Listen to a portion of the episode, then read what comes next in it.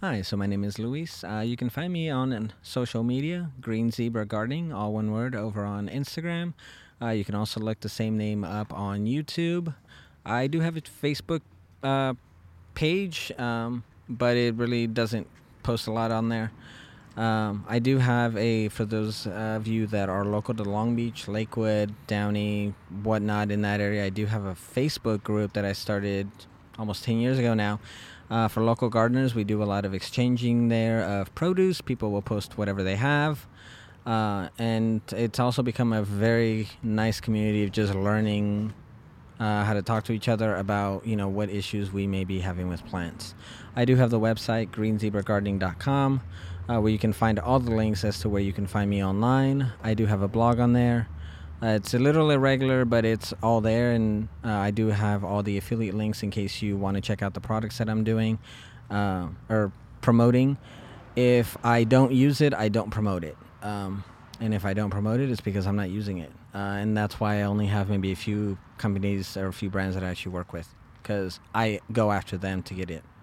Um, and that's it. I'll catch you guys later. Welcome to the Grub Enthusiast Grubcast, where we're on a mission to find the best places to eat, drink, and have a good time. And occasionally, we get to sit down with some of the amazing food artists that make that possible. Thank you for listening as usual. If you like what you hear, don't forget to like and subscribe. It really helps out the show. My guest today is Mr. Luis Tobon. He was nice enough to invite me to his garden. We take a tour and talk about how he got started, his planting methods, and our mutual love of fresh fruits and vegetables. So, Luis, thank you for having me down to your place today um, in Long Beach, not far from, uh, what is it, the Pike and all those places down there. Uh, we're about 15 minutes away, straight down Long Beach Boulevard, all the way down. Yeah. So, Luis, man, um, what what are we doing here today, man? What is what's going on here at the uh, community garden? Well, the community garden, as the name states, obviously it's for the community. Um, I have a garden at home, but I really wanted to come to the community garden for the community itself. Yeah. So you can connect with not just local gardeners, but hyper local. So we literally have the same, past the same issues because we're all in the same space. Yeah. So the community garden gives people a place uh, for those that don't have a place at home. Um, Oh, hang on. There's an air show going on.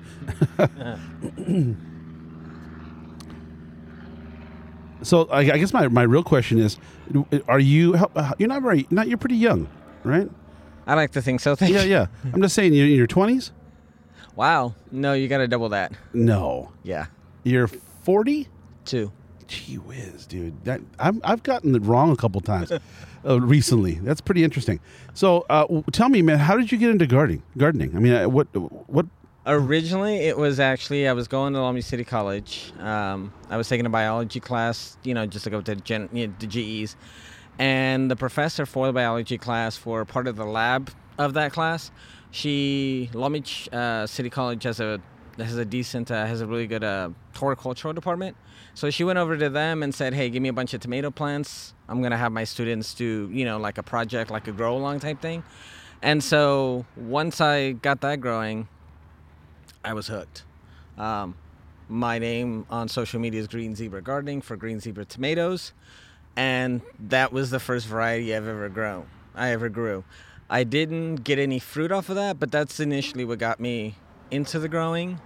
Um, right after that, my um, my partner at the time and I we bought a house, and so the tenants that were there there were the tenants that were there from the previous owner they had a like a long strip along this backyard where they had, were already growing so i'm like i didn't have any i didn't have a job i had time i went out and bought a few packets of seeds started planting and been growing since it's been hell almost 20 years now Wow.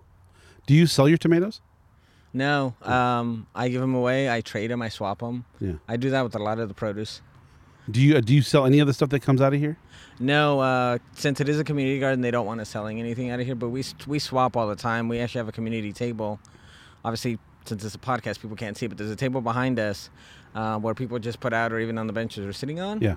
And like we'll just put out here free or whatever. Uh, I did that at the when we started here in this garden five six months ago. Yeah. I had a ton of plants and I just left them out here, and people just came by, and a lot of them grew them out here. And, this one you said was the newest of the ones. So this is the newest one uh, under Long Beach Organic. I believe it's garden number nine now. Oh wow. Uh, and so they're all over the city, uh, and they are available. I believe this one specifically has a few plots left. Yeah. Um, but depending on where you are in the city of Long Beach, then you can apply for different ones. Depending on how popular it is, depending on how dense the population is in that area, they may have a wait list. I know some of them have like a one or two year wait list. Wow. Wow. So and you say there's probably some some plots available. Uh, there's usually plots available somewhere in the city. It just depends on how far you're willing to travel. I think this one, we have maybe a handful. I haven't checked with the director lately to see how many. But this one's, uh, we only started gardening here since, like physically putting seeds and plants in the ground, uh, June, July Wow. This year, this year. dude. Okay. And so it's yeah. I mean, it's not exactly like fully developed. There's stuff is still st- coming up. Yes. So and you know it's funny. You're right next to this uh, oil well. Yeah. This. It, I feel like I'm in some movie, dude. That is uh that is that is cool. Is it typically is it is it moved? Is it does it pump anymore? Uh, you know, I don't know. Okay. Um, once I'm here, I'm like, you're so immersed in the gardening. Yeah, yeah, yeah. is So um, no, the name uh, green tomatoes, right? Green zebra. Green zebra tomatoes. Uh-huh. Is is that a variety of tomato or is that? yes, uh, okay. it's uh, they call, I like to call them salad tomatoes, so they're not the massive beefsteak that people are used to. Yeah, but they're not cherries. They're somewhere in between. like a like something like that. Uh, I would Size a say golf, ball, Golf ball. golf ball size. Okay. Uh, they're green, and so zebra implies they're striped. Once they're ripe, uh, you still see the dark green stripes, but you get a little bit of the yellowing. And uh, What's it- the flavor profile like? The best way to explain it is like a citrus profile. Oh, Uh, has a little bit of a tang, Yeah. a little bit of a tartness, Yeah. but not anything like holy crap, like ridiculous. and you were saying your your previous renter, the renter of the house that you bought, Right. uh, they had they had started this variety before. Was it already No, there? no, no. It was they had tomatoes in at the garden. Okay. It came from that biology class. Okay. That was a variety of tomatoes. I see. Okay. I had never heard of it. I mean, you know, like the average person, all you're used to is like the stuff you see in the store. Yeah. Orange and mainly red tomatoes. Yeah. Maybe green if you have a, an area in the store that has like, you know, heirloom organic tomatoes. Yeah, I've noticed uh, that uh, in the store uh, they have just you know they have the the hothouse Tom. That Right. They have uh, just a, v- a few, a few, a selection of very few. And I know in the tomato world, it, it's got to be vast, right? Uh, I believe the last count I heard it was like 4,000 heirloom varieties or 4,000 varieties of tomatoes in general. Uh-huh. And, you know, you're right. Yeah, in the grocery store, not just with tomatoes, with peppers and with everything. In the store, they give you less options. With tomatoes, you only have like maybe San Marzanos, Romas, um, and that's really it. And like sometimes you get those giant beefsteak ones, but you're right. They grow in a hothouse. Yeah.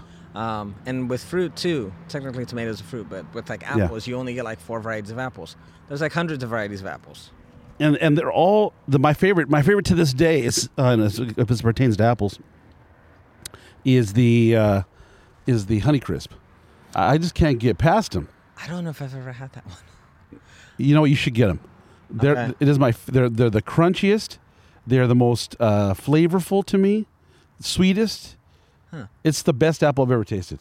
I think that's the one my son likes. Yeah, My uh, he's now ten. He just turned ten a couple weeks ago. yeah. Uh, I think that's the one he likes. I'm more of a gala, a gala guy. And those are a little softer too, right? They're not quite as crisp as the. Um, yeah, Yeah, I, I'm a I love a crisp apple right out of the refrigerator uh, with a little pop that crunch like that, and you get that sweet gush of juice, yeah, dude. I agree. yeah, and I used when I was a boy, uh, I used to love just a plain old red apple, and, and now they don't seem to be the same. The apples have changed. No, not at all. Um, because now everybody, especially with tomatoes, I want to say it's with tomatoes. I want to say they call it the 12 mile an hour tomato, because that's how fast the conveyor belt is going when they're harvesting. So they'll grow them out in rows, and Yeah. these are low profile plants. Yeah, At the end of the season, they'll just run the machine through, and it's basically just a conveyor belt. And so it needs to be able to withstand that so it doesn't get bruised. And so they're really growing for convenience and not necessarily flavor. right. Yeah, that's most things, right? Not- And that and that's most things, yeah. And most stuff is picked too early and it ripens on the way to the store and that's why stuff isn't as sweet as it used to be. You know, when I- when I was a boy, there used to be a Hughes Market. Uh, it was on, I think it was on National Boulevard in West LA, and I grew up going there with my father, who was a big fruit guy. He loved uh, grapefruits, uh, the the yellow ones. Uh, he was uh, he loved all kinds of watermelon, berries, loved it all. And this Hughes had the best produce that I ever tasted, and it was consistent. These guys were pride; they prided themselves on having top notch produce. And I have not had a consistent fruit. I mean, watermelon it seems to be the worst. I Yeah. it's like I can't find a good one to save my life. I have I've listened to all the techniques. I don't understand the stripes and the tone and the. I, I know the tone when you that, that thumping sound. Right, right, right, It kind of speaks to the texture, right. and I think the uh, the sweetness is supposed to come from that yellow spot on the side. I Right. understand uh, because it sits in the field longer. Right. Uh, I my father always said the best way to tell a watermelon was sweet or not was the uh, uh, bee stings. Yeah. Huh. Yeah, he said that, um, and I, I, it's kind of been true. Uh, when you look at a watermelon, when the bees when the, know the sugar's inside, they they sting it uh, to Huh. get the, the sugar out. Okay. And what happens is the the sap, the, the sweetness comes out behind it, and it leaves a little black, like a little globule of sugar. Huh. And when you see those little black little spot things on there, that's when you know the watermelon's sweet. That's what I understand. I'd heard that. I mean, it makes sense. Yeah, yeah, yeah. Uh, but you know, fruit has never hasn't been the same for me in years, man. I, I used to eat the berries, uh, the blueberries, the raspberries. Uh, I I just they're not they don't taste like anything anymore. You know. No. And when you're sometimes you're lucky and you get a really good pack of blueberries you know, from somewhere, the little small ones. Uh, God, they're just so fantastic. I just, I just, I wish we had a really great uh, produce place to get produce again, because it just seems to me it's hit and miss. You know, how do you guys do here? Do you guys are you consistent? You guys have good quality stuff because you do it yourself? Usually, I was gonna say if you want if you want the consistency, well, if you want the better flavor, your best bet is to probably grow it yourself. Really? Um, going back to the berries real quick, the blackberries. That's why you don't buy blackberries in the store because again, like I said earlier, on the tomatoes they pick stuff before it's ripe, And that's the same with that. and that's the same with that. So you never know with blackberries. Yeah, they might be dark, they might be juicy, but they're not gonna have that sugar, that sweetness. Yeah. because they've ripened on a truck, you know, go, coming from probably the valley in California, which is where most of the stuff is Yeah, grown. yeah. And it comes down here, and you're like, okay, am I going to get a, a tart blackberry? Or am I going to get something sweet? Uh, blueberries are, are a little more forgiving, but blackberries, I'm like, I don't, I don't even bother buying them. Yeah. Even if they look ripe, I'm like, the sugar's not there. Yeah. But um, What's yeah. your What's your favorite thing to grow out here?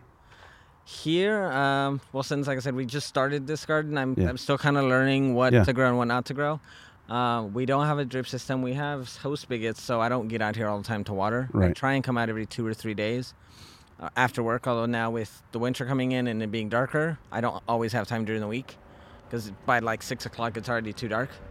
So um, I started certain things here did really well. This year we had some Armenian cucumbers. Um, and then uh, going back to watermelons, I grew some. Um, I can't remember what they're called off the top of my head, but there's these watermelons that to know, and this is really the main reason I bought, I planted them. They're small, uh, something midget. Anyway, um, when they're ready and they're ripe, the whole outside of the watermelon turns yellow. The skin, The full-on skin, everything turns yellow. and that's when it's ripe. And that's when it's ripe. Hmm.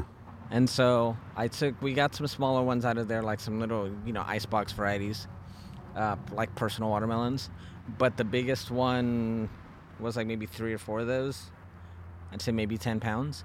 And I took it home, and my kids were over. It was a weekend with dad. I clipped off the watermelon. I took it over there. I cut up like half of it for them when I come back to the kitchen, so I left them in the kitchen eating their watermelon. I went to go do some other stuff. I came back, and in the middle of the table, this is how you know the kids are really into it.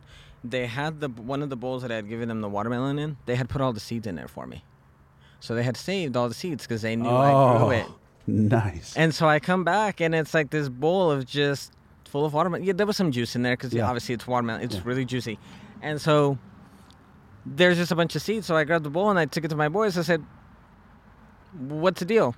Like we liked it so much, we want you to grow it again." wow. And I was like, "Oh, well, now I know which watermelon I'm growing." And what variety is that again? What's it called? Uh, gold. Oh, golden midget. Golden midget.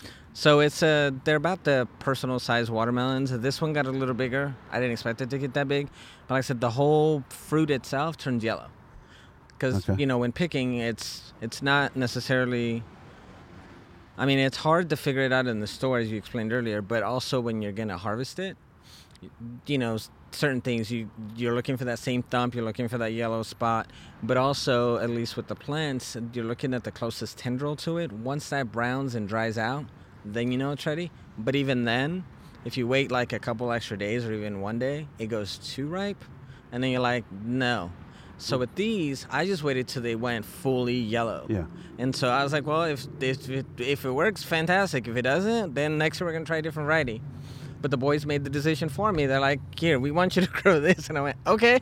And and how many of the, how many melons do you get from like uh from the seeds? I mean, is it one per seed or is there? It's one plant per seed, and depending on the variety, you may get out of that one. I got maybe six or seven watermelons. Okay, and how many seeds do you start with in there? It's just one, One seed, one seed. That's all it takes. and you get seven watermelons up to. I, I got about seven watermelons out of that one. Wow. They were all they were all a little, little smaller. They were all like personal size, like those those personal size ones you find in the grocery store. yeah, I don't The typically buy them the- though. They're so expensive typically. Well, yeah, that too. And but here's the thing, though: it's either you get the small one for like five or six dollars, and or you get the bigger one for a couple dollars more. But I'm like, you kind of want to buy the small one because at least in my house, if it's just mom and I, Yeah. it's gonna take us forever to eat through the whole thing. Okay. And so that's why I like growing them, and then that way I can try the different varieties. I see. I am a, a watermelon freak. uh, I can I can get one of those uh, twenty pound watermelons. Those giant ones. I can get one, and just in the kitchen, I'll just lop off the end of it, and I'll eat that whilst I'm cutting the rest of it. And I can get through probably a ten pound watermelon. I mean, you think of it. How much of that is skin? How much of that is rind? True. That's probably see of a of, t- of ten pound watermelon, you're gonna get maybe thirty percent rind, maybe more. Give or take. Yeah. And plus the white part, and then the ends are kind of narrow, so it's not really a lot of meat there. Right. But I, I can plow through that four pounds of watermelon like nothing. Oh, gee. I could sit at a. I could eat a personal water. I could eat two personal watermelons if I had them at one time. Uh, I mean, I, I look like I do. I'm just saying though that the watermelon is my probably my favorite fruit of, of all the fruits of all the melons. I mean, don't get me wrong. I love a honeydew. I love a uh, what's that green one? Ice? No, and the honeydew, honeydew. Okay, honeydew. And then there's the cantaloupe. and then there's the cantaloupe. And I, I like cantaloupe Uh-huh. you know but a watermelon is the king of melons to me and what you're describing uh, that little personal watermelon dude eh, now so you were saying did you that watermelon you took home to the kids and they ate it Uh-huh. did you get any of that watermelon Yes, because I only cut up like half of it. okay Because I well, I wasn't sure how much they were gonna eat. I wasn't Yeah. sure how hungry they were gonna Yeah, be. So yeah. I knew they weren't gonna finish it. so uh, how was the sweetness how was Oh the my texture God, it Like was, that? uh, Yeah, it was like it's like that moment where you put that bite of food in your mouth, whatever it is, and it's like your eyes just roll back into your head. no way and it had been in the fridge, so it was you know it was in, towards the back of the fridge, so it was almost starting to you know if I had left it in there a little bit longer, maybe starting to freeze or crystallize. It was it was so good. it was decadent It was like perfect. Wow. That and so when I saw the seeds, I asked them why, and they told me that, and I'm like, okay, I kind of agree with you. Well, I went and I went to try it myself, and I was like, okay, yeah, they're right. This is pretty damn awesome. So I'm just gonna I'm just gonna keep growing this one. do you have any here now No, I don't. or is the season over The season on that one is just about over. That one, uh, I want to say it was probably about a month ago. I have the seed saved, and it all and it only took. I gave them maybe half of that watermelon, and so there was enough seeds in there. Uh, I think I got maybe a couple dozen seeds. So I would definitely be growing that again here. And since he was growing here, um, and I wasn't watering very much, and so I had to kind of fight on its own. But it was sucking up all the water and was getting all the nutrients out of there. Jeez. And it's it's just and not only that once you and that's why it's important to save seed. So one you get the varieties that you want. So like the kids are like okay if the seeds you, they stop selling the seeds altogether at whatever stop or whatever on you know even with online mark online buying Yeah. you may not be able to find it. Because you know varieties are going extinct because people aren't growing them and they're not saving seeds anyway once you save your own seed that seed and that specific line, that heritage will get used to your climate, and so it'll it it normally gets better. I'm not gonna say it always does, because if it's something that you probably shouldn't be growing in your climate, it's Right. probably not gonna do any better. But they acclimate. That's what I'm looking for. They Right, right, right. acclimate, and so next year, hopefully, we'll get some bigger watermelons, or at least more of the larger ones. Because this year, like I said, we most of them were about personal size. This last one was, I'd say, between 15 pounds, maybe or so. Wow, that's still so that's now- a good sized watermelon. Fifteen Yeah. pounds. That watermelon would cost you twenty dollars in the store. Oh well, yeah, and that's the thing. We went to, um, we were doing an event with my sister, or whatever, and so she says, "Bring me a watermelon," and it was like, yeah, it was like 15, 20 Yeah, bucks, and yeah. it was one of those massive ones because we were sharing it. So it was a bunch of Yeah. people, so I didn't care. You know, let's get a big one. And my son looks at me and he goes, uh, "Dad, I know what we're growing next year." I said, "What are we growing?" He says, "We're growing watermelon." I said, "Why?" He says "Because twenty dollars for one watermelon. What the heck?" How old's your son? At that point, he was nine. Okay. Um, and he and so I'm just realizing at this moment, I'm like, we did grow that watermelon. Yeah. freaking That, loved it. that particular one? That no, just watermelons in general. Okay, yeah. And so that's the other thing is you want to grow stuff that one you can't get anywhere, two that you're just even if you find it, you don't get that umami thing, that Yeah. umami feeling, Yeah. and three, you know, it, that seed has been climatized to your area. Yeah, that's the thing about you know about the uh, having your own garden thing. See, I, I live in a place where I've got a, little you know space, Mhm. and I could grow whatever I want to do. Mhm. But I've had such bad luck with golfers, and Ooh. I and it's the thing about it is I don't. I, don't- I hate putting stuff in the ground because my story is like this. We bought this place a long time ago, Mhm. and I, I put in a bunch of stuff immediately, thinking, "Oh, I'm going to have an orchard." Right. And I had uh, I think it, I think it was uh, I love Santa Rosa plums. Oh. Are, you I have any of think those? we have. I think we Yeah. might actually. Um, I love Santa Rosa plums. My favorite plum because it's uh, it's the skin is thin. The there's a that pink layer of, of flesh Right. under the skin, Right. and then it gets kind of lighter towards the middle, towards the pit, Right. and it, it's when you have them perfectly ripe, the skin just slides off, Oh. And you get into this little ball of sweet, fleshy, uh, sticky, kind of uh, sweet and pungent, really pungent Oh wow. uh, f- uh, flavor from the skin. So you get a tart, pungent, flavorful uh, skin. Then you get this, you get this fleshy interior that is, I don't know, it's it's so good. It's It reminds me of, of the longan because that's that's how the longans with the lychees, lychees. yeah are. yeah. Except with those, you don't eat the skin. It's that in that interior, and it's all nice and. Oh God. Are you a li- are you was it lychee or lychee? What, what, what's the way? I, I don't know. I've heard it said both ways. Uh, I think it's lychee. yeah. Um, I know some of my viewers, some of my friends in the gardening community are probably yelling at us right now. Yeah. This is how you. I'm I? Yeah. Yeah. You know what? don't- All I know it's just delicious. I, I don't know what's right anymore.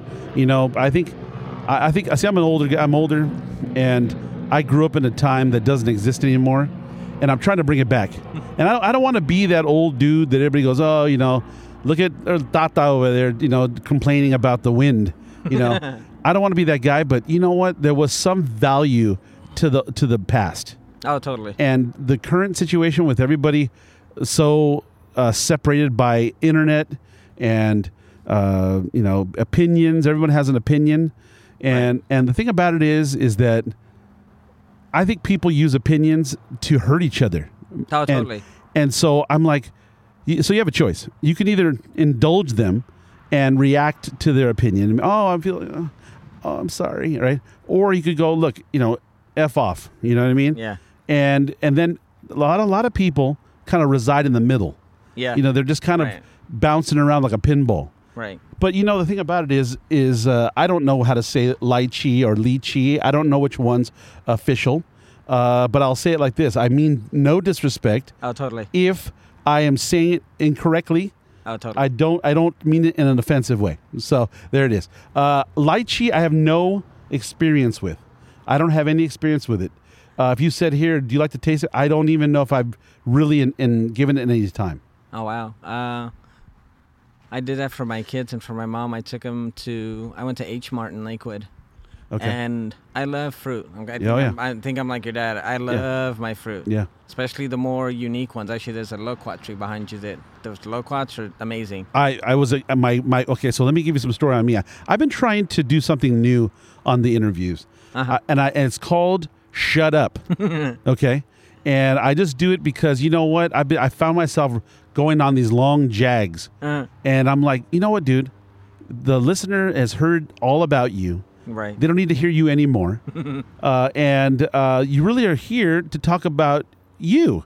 You know, the guest. Right. You're not. I'm not. You're not here to hear me for the thousandth time tell you my opinions on Trump. You know what I mean? I, you don't want to hear it.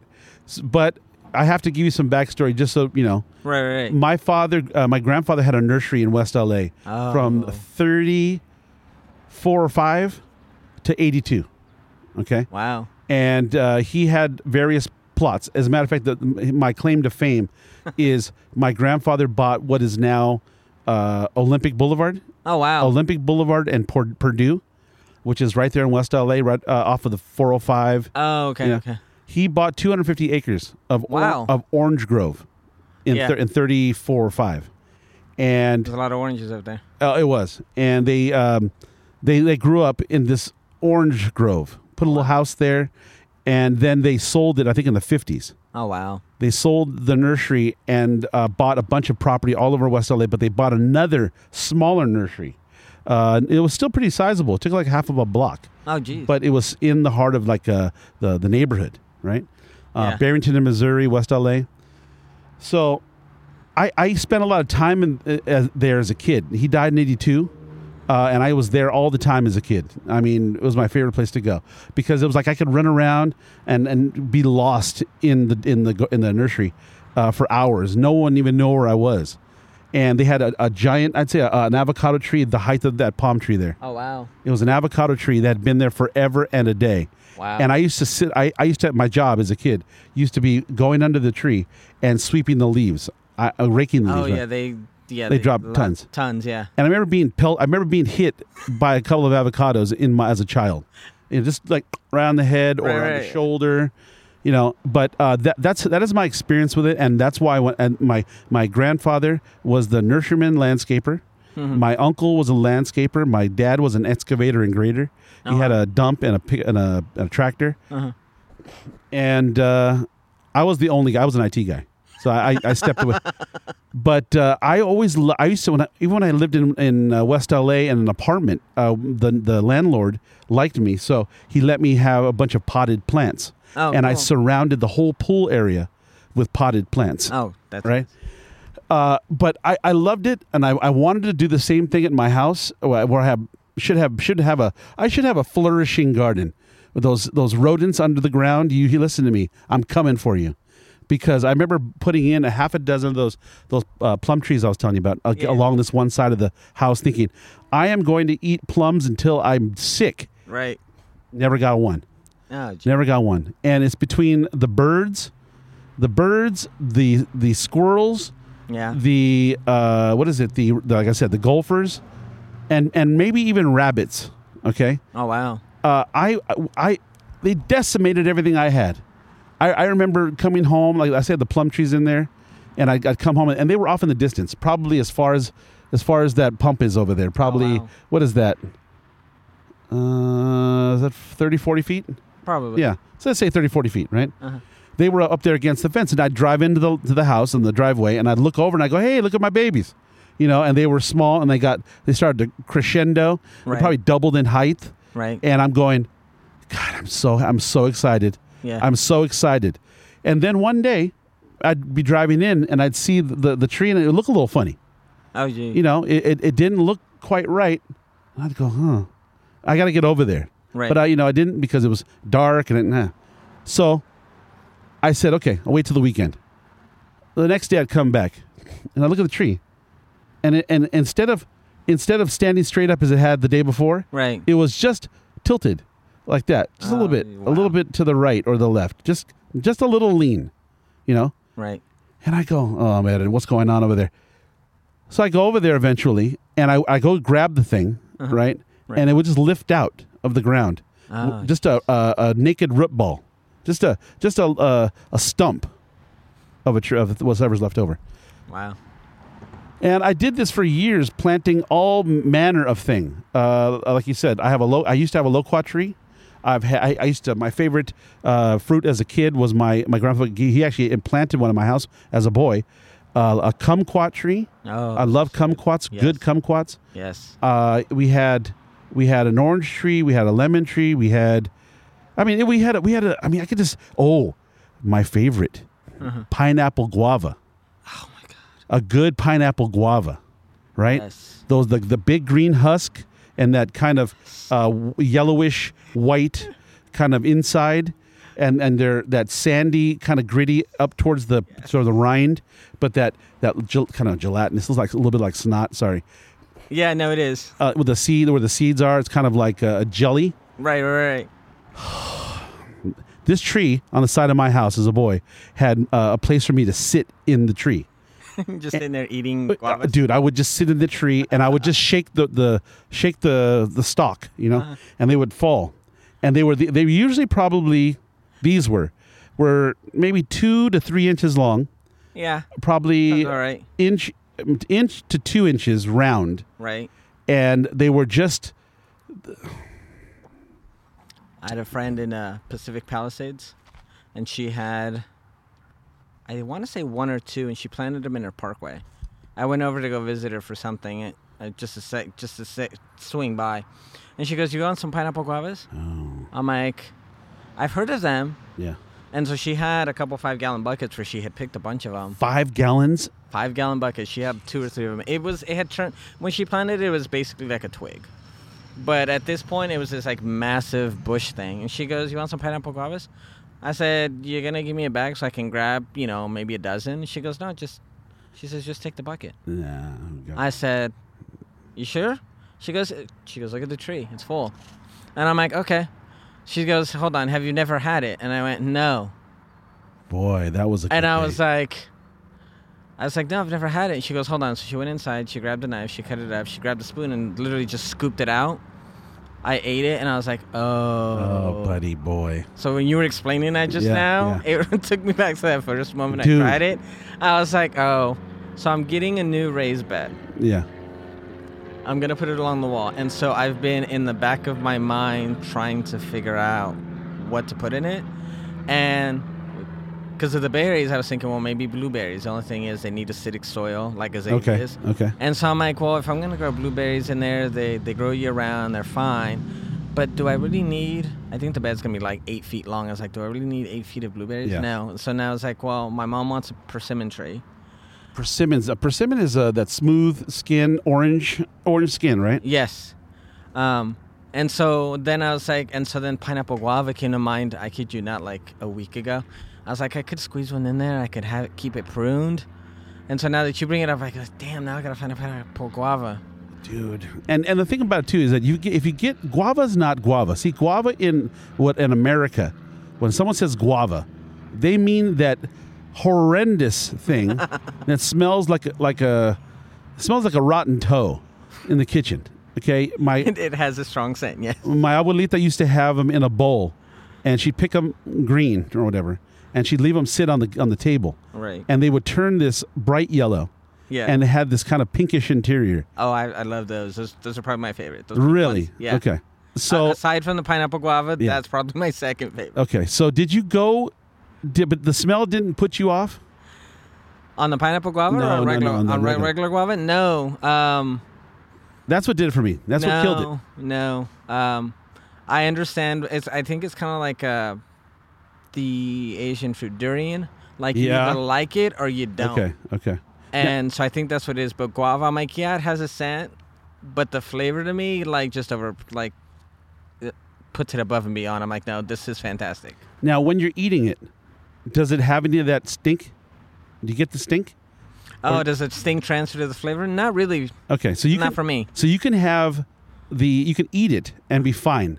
Me, oh, totally. I can sit there like you with the watermelon. I can sit there and eat a bowl of them. Okay, I did that with that five gallon bucket. I ate like half that bucket in like a day or two. no, you didn't. Yes. So two and a half gallons of gua- dude. Pineapple guavas. I was sitting there, you know, with the bucket in between my legs, Uh, I don't remember. I don't remember who I, who I was with at that time, but they came over. They're like, "Are you need that whole five gallon bucket?" I'm like, "No, I'm gonna eat a good amount of them." And I think she tried them, and I don't think she liked it. I said, "No, this is." Once I well, at first I had told her it was guava, and because of that, you know, everybody knows that horrible stink of regular guava. She was kind of put off by it. But then she tastes. She goes, "Okay, this isn't bad." I said, "This is fantastic. What are you talking about? There's something wrong with you." Well, you know, okay, I'm gonna, because you said that, and because you said the the stink does not necessarily transfer to the taste, I'm gonna have to retry them. Not for me, no. And what's that? I said, "Not, not for me." The ones I want to get into are papayas. Okay. Like, I want to get into papayas, but like, I don't know. In that case, I think the smell transfers to the meat for me, and so like I know, and I've tried different varieties of them. Although there's really, as far as I know, there's only like a few left. Um, I've tried the Mexican one and I've tried the Hawaiian one, and I'm like, no. Really? My mom, my mom loves them, but I'm just like, no. See, for me, the the papaya is uh, it's slimy. You know, the ones that I've had, and and those, and I don't. Yeah, I don't think for me it's the uh, the sliminess. I think it's just the flavor itself. I, yeah, I don't know. I, I haven't. I'm not a fan of them either, and I think I've had it in a drink, like what do you like a like a, they have a what do they call it, like a margarita, or something like Oh, that. yeah. I've, I've had it like that, and it wasn't terrible. Maybe it was the tequila kind of offsetting, Offsetting the, it, yeah. or maybe maybe it cauterized the wound. but I'm telling you, I yeah, I'm not a papaya guy. Um, yeah, so watermelon, uh, any kind of melon, pretty much. Honeydews, I love a good honeydew. The honeydew, man, you know when you get that green flesh and it's tangy and sweet. I just Yeah. haven't had a good one. Funny you should mention that one. Uh, I'm not a huge fan of it, but somebody at work brought one in to the office. I think Thursday or Friday, and he brought it over, and I kind of went, "Ah, damn it, honeydew." I said, "Okay." Like I wanted it because you're right. I want that refresh, that refresh feeling, and like I want it because it's a melon, and I love melons. And so I said, "Okay, fine." So I took a big old slice and I started eating it, and it was probably one of the best honeydews I've ever had Yeah, see, because it was perfectly ripe. Because usually, again, they pick stuff that's before it's ripe, so when you get to it, it doesn't have the full flavor profile as you picking it yourself. You know what? Let's let's talk about that for a minute. Um, you said they pick them early, and Yes. I and I understand they also gas them. Yes, they do. So okay, so do you know much about the gas and what the, what the I know I know it's to kill off any bugs or uh, whatever bacteria on the surface of the skin, I guess, but that can't be good for us. That part of it, I don't. Okay. I haven't really looked into it. I know they do it for that reason, and I know to help them ripen faster. Okay. Yeah. Okay. And you know what? Uh, the uh, honeydew, the, the honeydew, the honey crisp apple I was talking about earlier. Did we say it on the show? I don't remember. No, Um, we did. Yeah, yeah. the honey crisp apple that apple right there is so good and when you get them when you get them perfectly ripe Yeah. not overripe or damaged you know you know oddly enough trader joe's Uh-huh. those guys uh, they do so well on so many things but i have where I'm, at least the trader joe's i go to they don't do well with fruit man They don't. I actually noticed that. Like, you bring them home, and after like a few days, like the stuff is already going bad. yeah I, I, but they, they do so well on the rest of it Yeah. It's it's it's kind of mind-boggling. And even when you buy, the, oh, you know, what really bummed me out. They, they charge a little less for the Honey Crisps, right? Uh-huh. They have good size Honey Crisps. The the, the caliber is good. Oh, the right. size, everything's good. But they don't. T- the, the way they handle them, I I don't think I found one that doesn't have a bruise on it. when I go to buy at Trader Joe's, listen, Trader Joe's, if if you're listening, anybody who works at Trader Joe's in management and and can figure this out, please help us figure this out because you know what? I don't have the luxury of having a, community garden close to home because if i did i think i'd be i'd be at one of these growing some plums and other stuff. But i'll tell you that honey crisp that is the best apple and i don't understand how you could how could you besmirch? How, how could you handle those babies the way you do?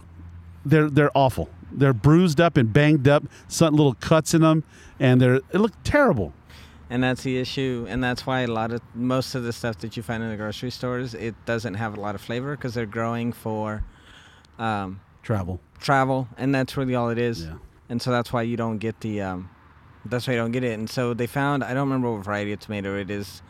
Um, they found the gene that controls the coloring, and so they mess with the genes, And so people are like, great, it's a nice bright red tomato. Because Yeah, certain yeah. tomatoes have, they call them green shoulders. Okay. And so they're green, but the tomato's ripe. It's perfectly delicious. But anyway, they found the gene that takes away those green shoulders. So it has like the little ring, green ring around the top. yeah. Anyway, so they found the gene. They fi- they quote unquote fixed it or changed it to make it fully red. But that's also the same gene that messes with flavor. So you have a perfect looking tomato that doesn't taste like a damn thing. You know, I my son is a uh, tomato freak. Okay, when he I had, this is a story I have on him. When he was a little boy, we, we moved into our previous house, uh-huh. and we I would take him, you know, because he's a little baby, you know, one or two, and we go walking around the backyard and we look at plants, look at the trees, and guy, hey, what's that? And he'd go touch the water. And I remember one time we I had just put in a hole the side of the house. I put a bunch of gravel, mm. like one inch or a three quarter inch gravel, mm-hmm. uh, so it'd be so we could keep the weeds down. yeah. But somewhere in there, uh, some random tomato started growing, Oh yeah, Little- grow anywhere. and my son, this little baby, walks over there and he goes mm mm mm like this, and he points, and then he says, uh, so "I said, oh, let me get you one. Let me. You, you ever tried these?" And of course he hadn't, but he wanted to try. So I, I picked it off the tree. I, I wiped it on my shirt, gave it a good blow like that, and I handed it to him. And I said, and I, I tell you right now, the way you were talking about earlier, when you tasted the guava, his like he looked like a he looked like a uh, what do they call that a slot machine. you know what I mean? When you pull the handle, and all the, the dials go around. Right. That's how his eyes looked. Yep. He I, it was like the moment of exploration. He was like, "What is that? Yeah. Give me more. I want more of that." my younger one here at the community garden, I grew three tomato plants this year, and every time we would come over, because these weren't again going back to these weren't getting that much water, so these so if you don't water the tomatoes, they start taking they they get more flavorful just because they're going they're Oh. drying out. Oh. So that's why you don't want to pick tomatoes after like a rain or after watering, because they Oh suck up a lot of water and so they get really watery. And so these were a lot more flavorful than the ones at home because the ones at home I have on a drip system Yeah. and I water them every day Yeah. because I have not just tomatoes, I've got a mix of stuff. Yeah, yeah. And so I can't like sep- sep- uh, separate them or split them off. Anyway, every time he would come here, he would go over and like because I only had two or three varieties here, green zebra and a and a yellow one, a jubilee, golden jubilee, Yeah. big yellow one, freaking amazing. My mom yellow asked toma- wait, yellow tomato? yellow tomato. Good, golden jubilee. Hmm. My mom liked it so much. She goes, "Where did you grow that one?" I said, "That was at the farm. At the we call it, we call it the farm, because it's not the one at home." And so she says, "Okay, how do we grow more of this?" And so I showed her how to save tomato seeds. Um, but anyway, so my son, when he comes, when I would come over with them on those weekends, he would go up to the tomatoes, and with the green zebras, like I said earlier, it's green stripes. But once they're ripe, one they get a little softer, but then you also see like the yellow coming through. Yeah. I showed him how to take them off the plant, and I said if it doesn't come off easily, it's not ripe. And so he figured it out, and so now as, Okay, wait. wait, Let me let me stop you there. Say that again. If it's if it's not, it doesn't come off easily. It's not ripe. it's not ripe. Okay. Like you were saying earlier about the avocados, Yeah. the plants and the trees tell us when the food is ready by letting them go, by dropping them. Ah. Granted, there are some that will rot on the tree, like my sister has a fig tree, so Right. some of those some of those rot on there. I think part of that is is because she has, like you mentioned earlier about the birds and stuff. Yeah. They'll start picking at them, and so then that's why. But Oh, is that is that saying that they're ripe? that's saying that they're ripe. So when the stuff starts coming off, and it, you know, you basically just go over with tomatoes. You just essentially just twist them, and they come right off. You know, man, you just taught me two things that I never knew in in one second. I, I'm baffled by what you just said. That makes so much sense. You know what? I, I don't think I've had a fruit tree long enough to, you know, to survived for me to have gotten to the point where I needed to know that. Yeah. Okay. Wow. Okay. So, uh, which one of these rigs over here is yours? We're, we're looking at a field here. Uh, what is it? What size is this thing? This is this is probably four thousand square feet, maybe. I think so. Yeah, It's- give or a- take. It's a stand. I think it's like a standard residential lot, four to five thousand. yeah, and we're looking at a bunch of these little uh, uh, raised beds and, and beds on the ground. We're see, I see a. Let's see, is that a uh, fig tree over? there? No. Yes. So there's a fig tree Yeah. straight ahead there. Yeah. There's another fig tree over where the banner is. So there's are two different varieties of figs. Um, and then on that same side, we're putting in because again, this is a new. We haven't even been here a year. Uh, they're putting um, a beehive over there Oh. to help uh, pollinate. So the plots themselves here, depending on which community garden you are with, Yeah, yeah. whether it's Long Beach or wherever you are, Yeah. they're gonna have different size beds. So uh, the raised beds here, these are for seniors and for um, Oh, people with disabilities, yeah. and you know that way they're not to bend over as much. And so it's so it's there. The standard ones for this plot or for this garden are 10 by 10s. So you ran out the 10 by 10 square, Yeah. and then on the other side of the raised beds here, between the fig between the raised beds and that fig tree straight ahead, Yeah. that's all. That's a the giving garden. So we just planted that. Some of the guys uh, they came through. They did a pickaxe.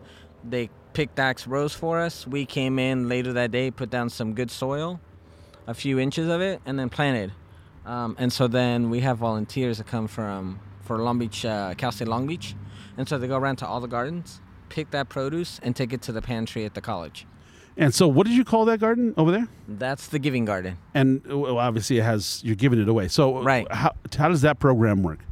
Uh, well, basically, uh, so for the community gardens, we have, I'm assuming, majority of the same way. You have to do community hours. So you know, you come in, you weed the the pathways, you help put mulch down in the pathways. One of the things is, you know, whatever the project is. Here we've had so many projects just because we're so new, but once you kind of get settled in, um, this last week, this last work day, community work day, they prepared the soil for us. They prepared the area for us, and so that's all part of just running it. Uh, I with the person that actually grew all the plants, uh, friend Kate. She grew all the plants. We put them all in, and so now we're alternating. We have a schedule of who comes in on what day. You know, seven days a week, Yeah. just to water and just to Yeah. kind of maintain. And then there's a whole nother group of people just from Long Beach Organic. Uh, I think it's two or three people. They go around to the different nine different gardens Yeah. and harvest whatever's ready, and then they take it over to Cal State Long Beach. I don't know if they donate to other institutions or groups or whatnot, but they donate them, and so these are for the. This is for the pantry at Cal State Long Beach, for the students that live in the dorms. Okay. So the from here they take it to the college and they put it where? They have. Uh, I don't know the exact name for, it, but it's basically like a it's like a mini grocery store for them. Oh, okay. So I I believe they donate them to students, Wow. or they might buy them at a cheaper price. Right. Um, but that's that's mainly what that was for. We just flipped that. Um, we just planted those uh, two weeks ago, three weeks ago. Okay. And what's over there? Uh, it's all your winter crops. We have lettuces, we have kale, we have cabbages, onions. I think we even put in some fava beans, uh, some beets, uh, cauliflower, broccoli. You know all the stuff Yeah. that you normally see. I mean, that then, then that's the thing. I was gonna say that's the stuff that you, you normally see in the grocery store. But in the grocery store, you see tomatoes year round, even though tomatoes don't grow year round Right. unless it's in a hothouse. Right. So growing your own helps you eat with the seasons, and so and that's what your body needs. You don't want to eat tomatoes in December. I mean, okay, you want to eat tomatoes in December, but your body doesn't necessarily eat tomatoes in, in December. But that's why people, you know, have learned to preserve and made, uh.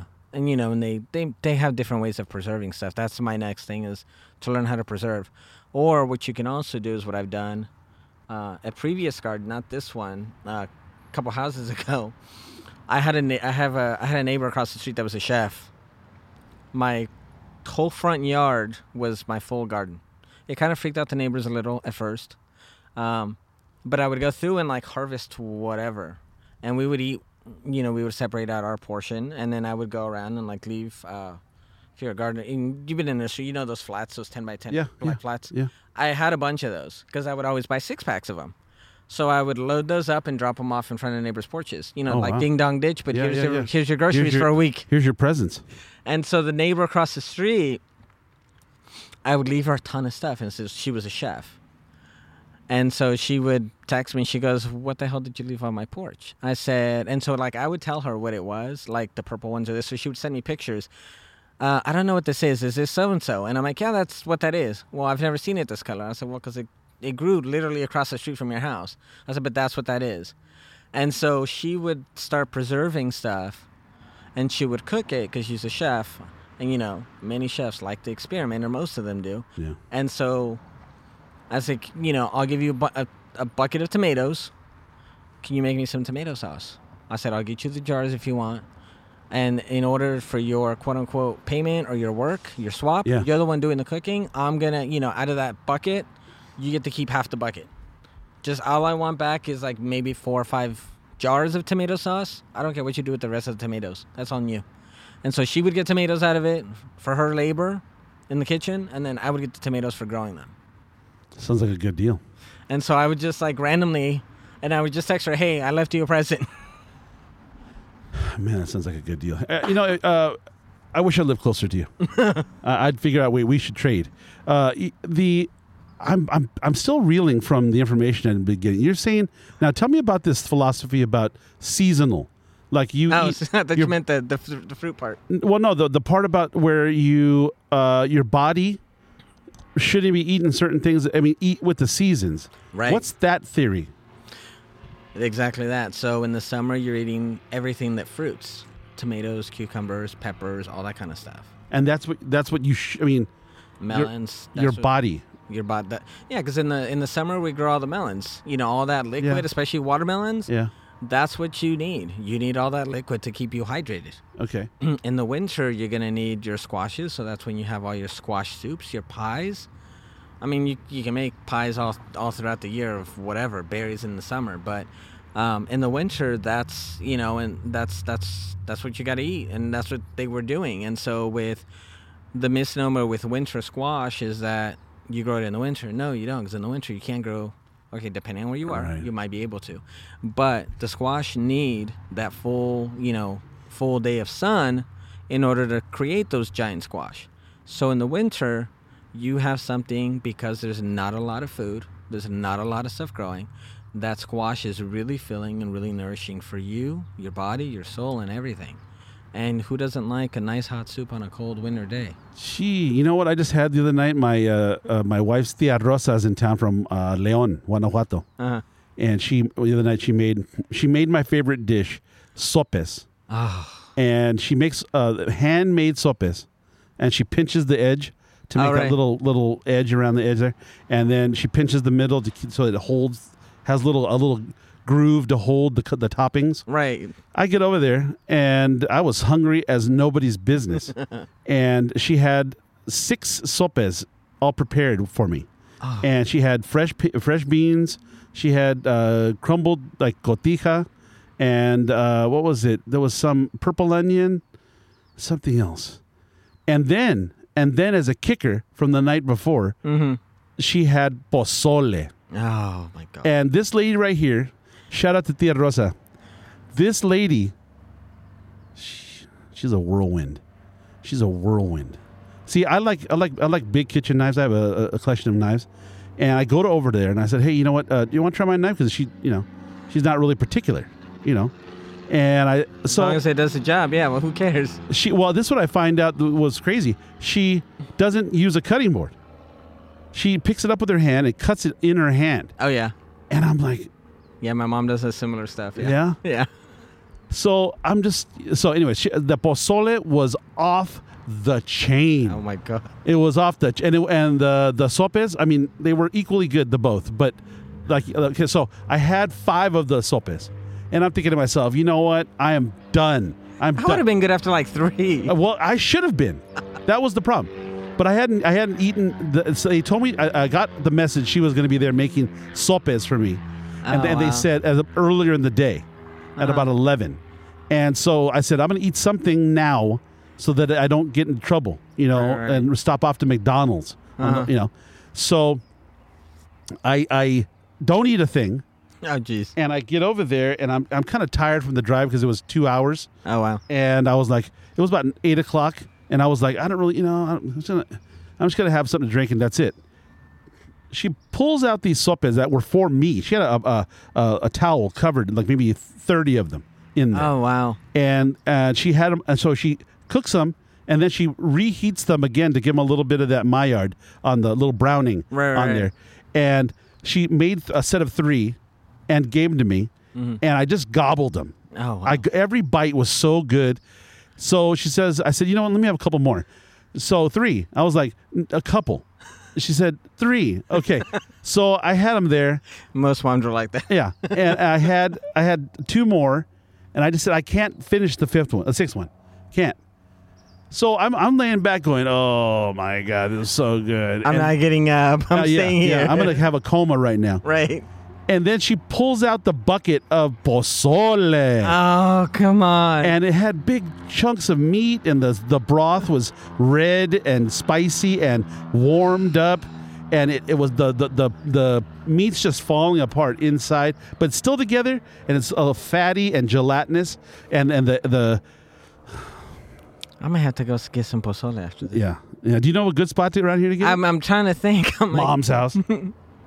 well, we're we're we're not Mexican. We're Colombian, but uh, the closest Yeah. thing I can think of is, and technically it's a chain, but Supermax. Okay, Um, I've heard good things about Patricia's over on Atlantic. okay. Um, and then also I don't know if they have pozole though. Um, What what's the equivalent thereof? In in and for yeah, Colombians, yeah. Um, and I've had the discussion with other people. It's like every every culture, every country has Yeah. like their own pozole. Yeah.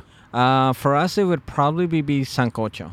Sancocho. Now, what does that mean exactly? It's basically Is that just a name? I honestly I don't know what the Okay. meaning is behind it, but it's kind of like you know caldo de res or caldo de Okay. pollo. Yeah. Yeah. Uh, just basically just liquid with, but you know we put in. I don't like yuca, but she puts in yuca, potatoes. Uh, you don't like yuca? No, Yeah, it's it. Yeah. I I like the see. The only way I've liked it is when you know they make they cut them up and make yuca fries. Yeah, yeah. That's really it. But Yeah. no, she like boils it in with the soup. I'm like, no. So she knows not to give me any. I'm like, give me all the potatoes, Yeah. but I will not have the yuca. I don't know if it's just the stringiness of the yuca or the flavoring. Yeah, it's both. It's both. You know, uh, I the only time I have I had some at Versailles, the Versailles restaurant over in L.A. And I saw, and I then again I saw uh, Sofia Vergara eat them in that movie Chef. I haven't seen that. Yeah, one. you got to see that one. That's it's old now, but uh, that movie, and of course, you know, nothing, what's better than Sofia Vergara eating papa? Oh no, what uh, what is that? Yuca. Yuca frita. Yuca frita. Yeah. What what is better? Nothing. So uh yeah. Yeah. hmm. I'm not a fan. I'm not a fan really that much. I don't even like plantains that much. Don't tell anybody. Shh. I don't plátanos. Mm. Yeah. I like them. Do you? Yeah, depend and depending on which country they, they call them different things and they prepare them differently. Uh, but in Colombia we call them patacones. Uh, Patacones. Puerto Ricans and Cubans call them tostones. Yeah. Or then you get the sweet ones where you know you don't flatten them out. You Yeah. just like slice them and throw them in the oil. Yeah. Um, or you can eat them with sofrito, Okay. which is also fantastic. Yeah, yeah. Well, you know the uh, I I have see I have to revisit certain things. See, because I got burned as a kid. My uh, my mother used to make uh, cream of wheat for for the kids. I don't think I ever really had. cream You're not wheat. missing anything. It's uh, it's oatmeal, yes, but not cream of wheat. cream of wheat. Well, to me, the way my mom made it, she made it with water. And if anybody knows cream of wheat, it's, it has water and grain. It's nothing. It's mush. It's porridge. Okay. So I go, uh, I go through my whole youth saying no, no, nunca. right. So then I meet my my now wife, and I go to her house, and her mom they, they have me over there. You know the investigatory. Let's Right. see who this guy is Right, right. and the mo- mom, her mom, busts out this bucket of uh, cream of wheat, but she does it the most decadent, unhealthy way possible. That's the Like- only way to do it. You know, but she also makes a good uh, um, uh, arroz con leche. Makes a good one.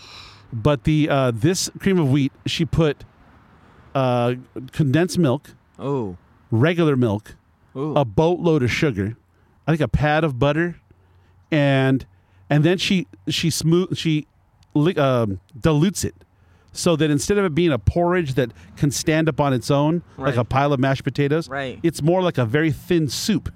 Uh, You know, so you okay. So then, d- here's the kicker. Okay, I I I, vented in, I come from the west side of L.A. And when I was a boy, my uh, fr- a friend of the family worked at Pioneer Sourdough, and that was on Rose Avenue in Venice, and they still sell it in the store. You know, Okay. the Pioneer. and I go to their house trying to, you know, do trying to be, uh, you know, trying to be the, the good guy, you Right, know, right, right. trying to pretend I'm a nice person. So I'm over there on my best, you know, I'm, my, I'm dressed to the nines, trying to be, oh yes, hi, mhm. you want to try some cream of wheat? No, yeah, yeah, yeah. yeah, sure. So she We've gi- all done that. yeah. she gives me that bowl, and on the table she has uh, pineapple chunks, right? Ooh. uh, like a like a little tiny pineapple chunks Uh-huh. out of the can. You know, the ones that are in the juice. Oh. And she has them sitting there, and then she has uh, sourdough, buttered sourdough toast, and Oh. and the kind that I like, which is the one where you brown it instead of just toasting it. I want it a little brown, Yeah. and it's and it's just slathered with butter. Oh. Then you take the pineapple and you put it in the cream of wheat on top, right? So not every bite gets it. Right. And then you take the sourdough And you dip it in. and you dip it in there, Oh. and then you take the spoon and you you bathe it across there because it's liquidy. right. You bathe it across that golden toast with that sweet pineapple. it's probably why we're married. Just had our 28th anniversary. Know? Yeah, congratulations yeah, on that one. Yeah, uh, 35 together. Wow. Yeah. So th- let's see where that's going. Uh, but that was, and also, also shout out to anybody from Leon, Guanajuato. I know that they probably are, are tired of hearing this story, but Otilia, my mother-in-law, she makes uh, what I found out is uh, enchiladas, potato enchiladas. Have you ever had this? I've had chicken, but not potato. She ta- they take the the red salsa like the Las Palmas, the Right, red right. chili, Right, but they make their own. And Of she, course. she she yeah. That's the Yeah. only way you, know, you should do That's it. That's it. So she takes that and she takes uh the, she boils the potatoes and quarters them, and it gets to be kind of a slurry, not a slurry, but it's soft, very soft, little Yeah. quartered things. Right. And she takes that chili and she puts it in there and stirs Oh. it, so you got that chili and potato inside. Then she takes the tortilla and she fries it a little and bathes it in, the, in that same chili, Uh-huh. and then puts the potatoes in the middle, and Oh. and then she she serves that on a ear of romaine lettuce. Don't ask me where it came from, but it came from the gods. Okay? Because you get this ear of this crispy ear of green crunch Right. with the enchilada in the middle. And then she ta- she takes the I think it's is it queso fresco? No, no, it's not queso fresco. It's got to be cotija. Probably. She crumbles that and she uh, she takes a scallion, very thinly sliced scallion, and she mixes it with that together. And she puts that as a garnish. You need slash- that sweetness out of that scallion, yeah. Oh yeah. Okay. And then she serves it with this very very thin, almost watery red salsa. Uh-huh. But it just gives it a little spice, a little moisture, and it's got just a lot of flavor, but it's not super spicy. And then she serves it with rice. Ah. Oh, and then crema. Crema to kind of drizzle over the top. Does she give you a bed to take a nap on after that? Well, the, the, luckily for me, the, the room that I sleep in is just off the kitchen. so I'm right close. I don't need, you know, I'm just a walk. You're like, you know. I'm like 10 feet away. I Yeah. can make it. I mean, I can actually, I hit the bathroom on the way because it's right between the kitchen and the bedroom. I stop off, I make a deposit, and then I head off and to my lullaby right there. I'm almost asleep as I'm leaving the restroom. that sounds about right. Yeah. So, uh, how are we doing on time? Oh, we're good. Yeah. So, uh, you tell me, just give me the high sign. But uh, yeah, man. So th- when I came here, when I when I saw you online, I, I was I was saying, you know, we're not talking about food necessarily. We could, but I I have done a show recently with uh, all different types of people from the from the food related uh, arena. Uh, people who work in uh, liquor, people who work in. Uh, I actually went to this uh, beef grower a few years ago.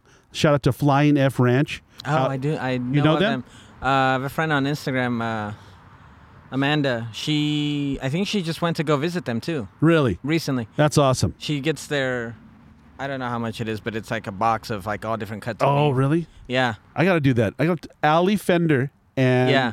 I Ali remember it was Allie. yeah, and uh, they, they I interviewed them a few years ago, Oh yeah. and Cool. at their place. Okay, I want to tell you this story, and I, I don't want you to listen to the show because it was my first quote unquote interview. Okay. Oh wow. So I stepped all over these people. Okay. I mean, I was just, they're talking and I'm already talking. Blah, blah, blah, blah, blah, blah. Shut up. Okay.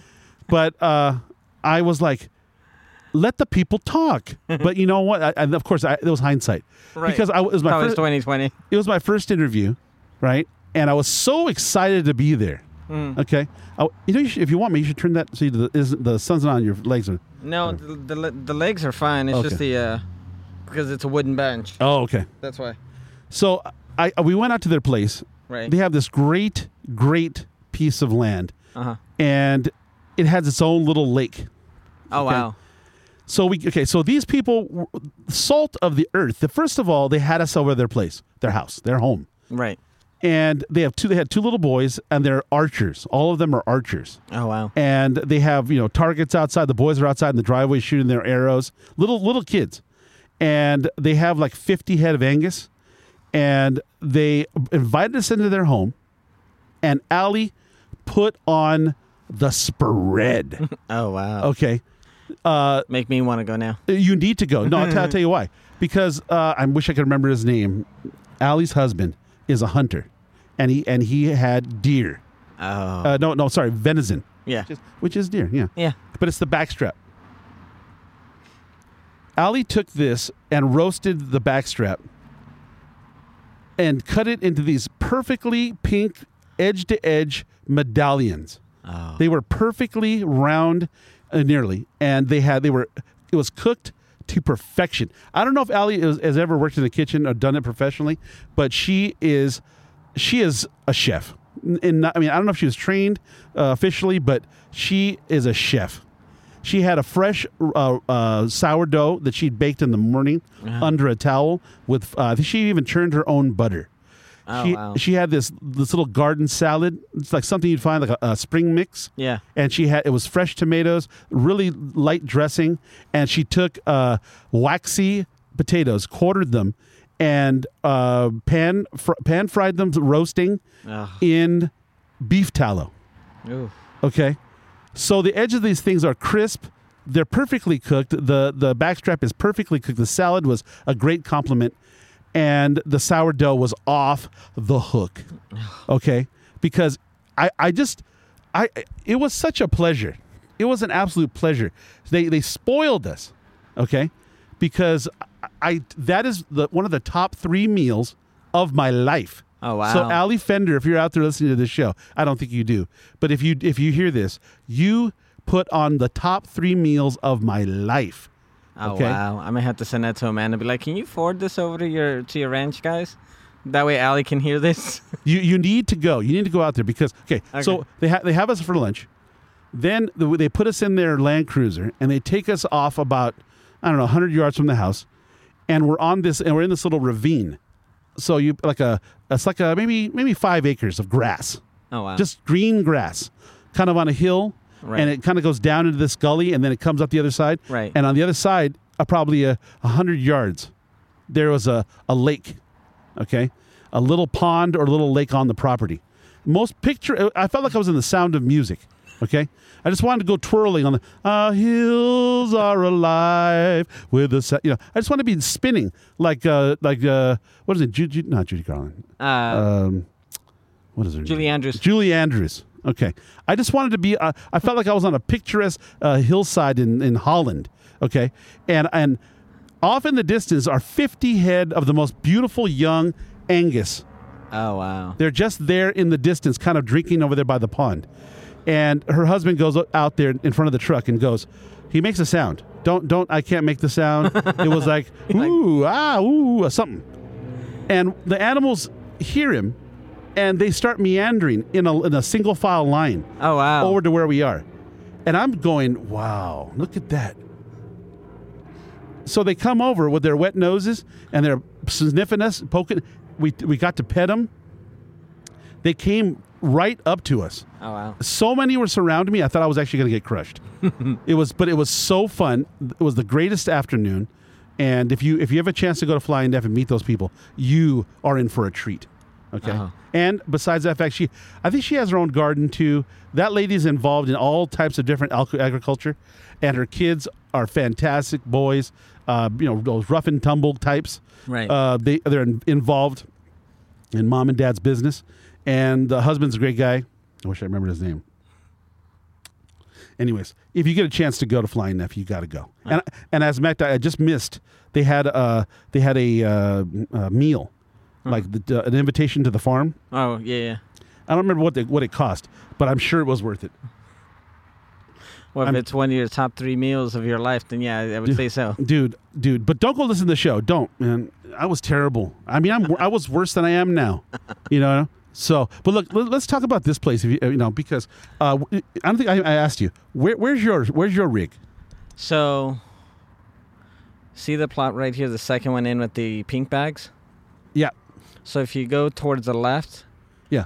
it's gonna be the one with the uh, with the walls up there, the that have the wrapping around it. Okay. So I have those are two by twos. I dropped them into some two gallon pots, concreted the pots. That way they're concreted in, because we're not supposed to attach anything to the wood that makes up the plot itself. Yeah. So these are freestanding, and so I just wrapped it on with netting. Wow. And Okay. I've grown all kinds of stuff on there already in like the six months. We grew cucumbers, tomatoes, and watermelons. Just growing up those Right in that little spot. right in yeah right around the plot. And how big is your how big is your plot? These are ten by ten, so ten feet by ten feet. You can design it however you want. Okay, look. So do me a favor. Tell me, me and and the people who will be listening.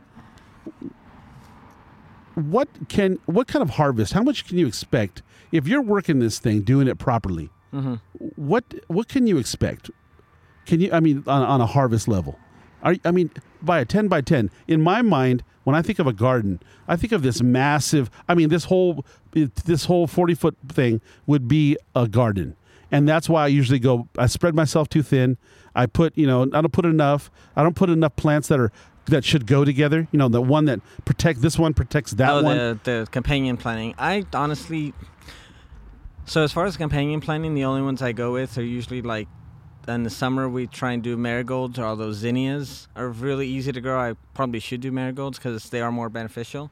Just the smell of the marigolds keeps certain bugs away. Okay. Um, and then in the winter, we do calendulas. Calendulas you can dry for tea. You can use them for balms. You can um, they're edible. Calendula. Calendulas. Wow. Um, but as far as going back to the question, um, so at home I have raised beds, and it equates to about the same size as a ten by ten.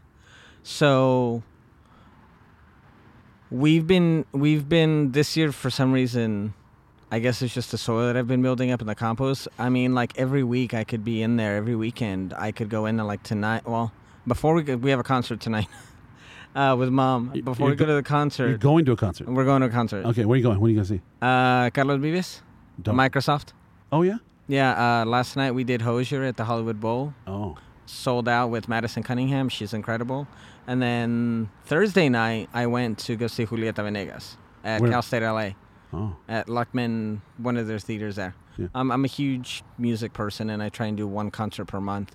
Um, the beginning of November just stacked up, ended up with three in the first week. Wow. Anyway, so I have about the same amount of space at home, and so every week I can go in there and grab basically like a okay. So most people know the size of a milk crate. Yeah. Um, depending on the crop, I can probably grab like five or six of those out of there. Crates. Crates. Those you know just they they fit the two gallon, two two gallon, Yeah, yeah. two one gallon. Yeah. So two, so the same space that a two gallon thing. So I can probably grab like four or five of those, maybe up to six, depending on what I'm growing. The trick is, especially with urban gardening with small spaces, it can be done. There's a guy out in um, London, Alessandro Spicy Mustache. He does. He has his whole garden. I think is basically the same area as all these plots put together, and so he shows you how to do a lot of intense planting like that. And so he's not the one that created it, but he shows you different methods of using it. And so with home gardens and just urban spaces, you just need to cram them in a little more. So on the seed packets, it tells you how far apart you should space stuff. We push those limits. And for like corn, it says you should probably do 10 to 12 inches in between. I cut it down to like 8 or 9. And then depending on the varieties, uh, some plants will get massive, like you have uh, smaller varieties of pepper or smaller varieties of peppers, or you know you can do a lot of root vegetables. But there's certain plants and like tomatoes, they have bush tomatoes that only get to like maybe three or four feet tall, and they're only maybe like a foot and a half wide. Whereas if you do a regular tomato plant, that's what those on the end over there are. That basic that wall of green right there. Um, that's I think two plants there. So you just have to be careful as to which varieties you grow, um, because they have specific. They call them patio varieties. So we can get, we can get basically our week, or almost our, um, I'd say probably 80 to 90 percent of our vegetables out of the garden, and probably about the 10 by 10. Granted, that's only for two people. You know, I I wish I could. I, I got. I want to do this. Do you ever get to San Diego? Every now and then, I went down to San Diego Seed Company. Uh, so if you're so if you're growing in in the Pacific South, what is it? Pacific Southwest, you want to check with uh, Bridget with San Diego Seed Company. She grows a lot of varieties for our climate, Okay. and so that's the other thing. You got to look for those regionally adapted seeds. Um, depending on where you are in the country, you may need you may have a longer season, you may have a shorter season, a colder season, a warmer season. So you got to find those seed companies that put out those varieties for you, so that and that's all I planted. I think in this plot the first season.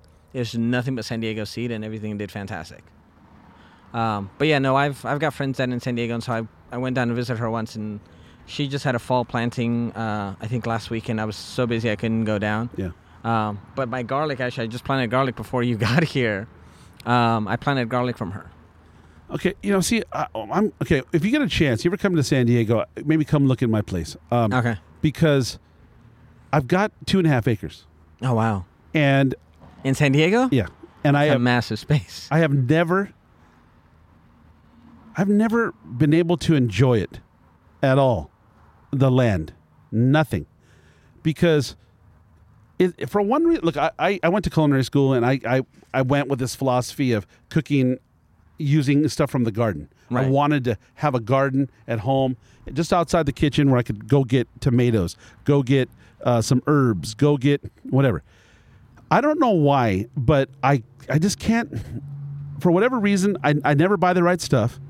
I, I don't I don't use herbs that much. You know what I mean? Like the, the foods that I use. I mean, there's certain ones like I use a lot of dill. I use a lot of, and the problem is too. You, for me, in my experience, again, this is my ignorance. Um, when I have a dill plant, it never grows big enough for to do what I want to do with it. You know what I mean? At the time that I want to do it. Right. So let's say I I have a, I have a recipe for tzatziki sauce. Has lots of dill in it, and That sounds good too. Eh, Oh yeah, I do. Yeah. I, oh, so this, I take uh just go to the chicken, get some chicken breast, and I marinate the chicken in yogurt, red wine vinegar, olive oil, oregano, salt and pepper, and garlic, fresh garlic, and then I leave it sit for about three hours, and I take it off and I grill it, and I, and, and the chicken is so tender and juicy. Uh-huh. Then I, t- I slice that on the bias and I put it in. I go to the the, the market and buy those uh, the Costco where they have those uh, naan breads. Oh yeah. They have yeah. those packs of naan. Right. I use them like a pita. Oh yeah, totally. I take that. I take the. I take some tzatziki sauce and I put it in there. I put the lay the chicken inside there. I put a big slab of tomato.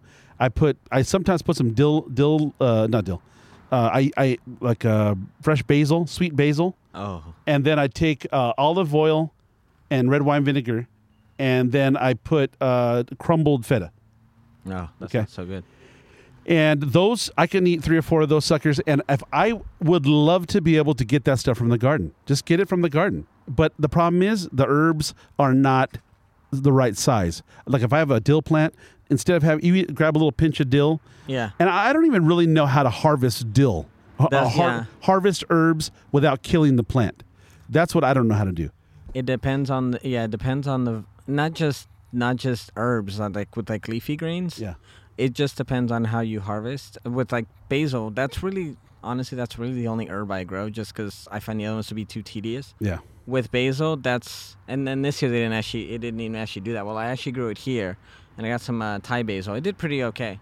Um, but yeah, you have to look up how to harvest and depending on how you harvest, especially herbs, uh, it'll make them bushier. Oh, okay. Well, I know basil. You pinch the little tops off. Right. Hey, look at the bees over there at, your, at the uh, basil plant. Yeah. Getting some sweet basil love. That's nice. Oh yeah, no, and it's crazy how much life has come into this space since we started.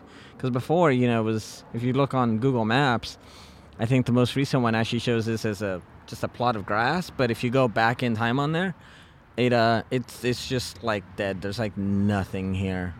And so with all the plants and all the stuff that we've been growing and bringing in, uh, just the soil in general, the soil life coming back, Like I've I've already got I've already got tomato hornworms. You know, the bane of tomatoes growers' existence. Do you happen to know which one of these criminals that's flying around the plant over there is laying the eggs for those tomato worms or tomato horn? Those that's a uh, it's a moth. okay, is that white one- one, the little white one? No, the white ones are the cabbage moths. Okay, So yeah, that one right there. That, that, white that one guy, over there. that guy right there. That's the cabbage moth. Okay. And so then that'll lay the eggs.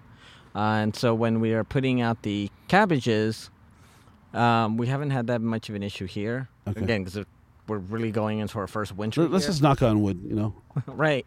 Okay. Um, that's what a lot of people do covering, row cover. Like way uh, like that, like that one tarp over there, like that. That one over there is actually it's the same idea. So it's like that, but it'll be white, so it actually lets the light in a little more. That one, and like the one that you see over here on this like tent looking thing, that's shade cloth. So that's because we, we got too much sun. See, I need to know all this, man. I mean, this gardening stuff, dude, it is so rewarding.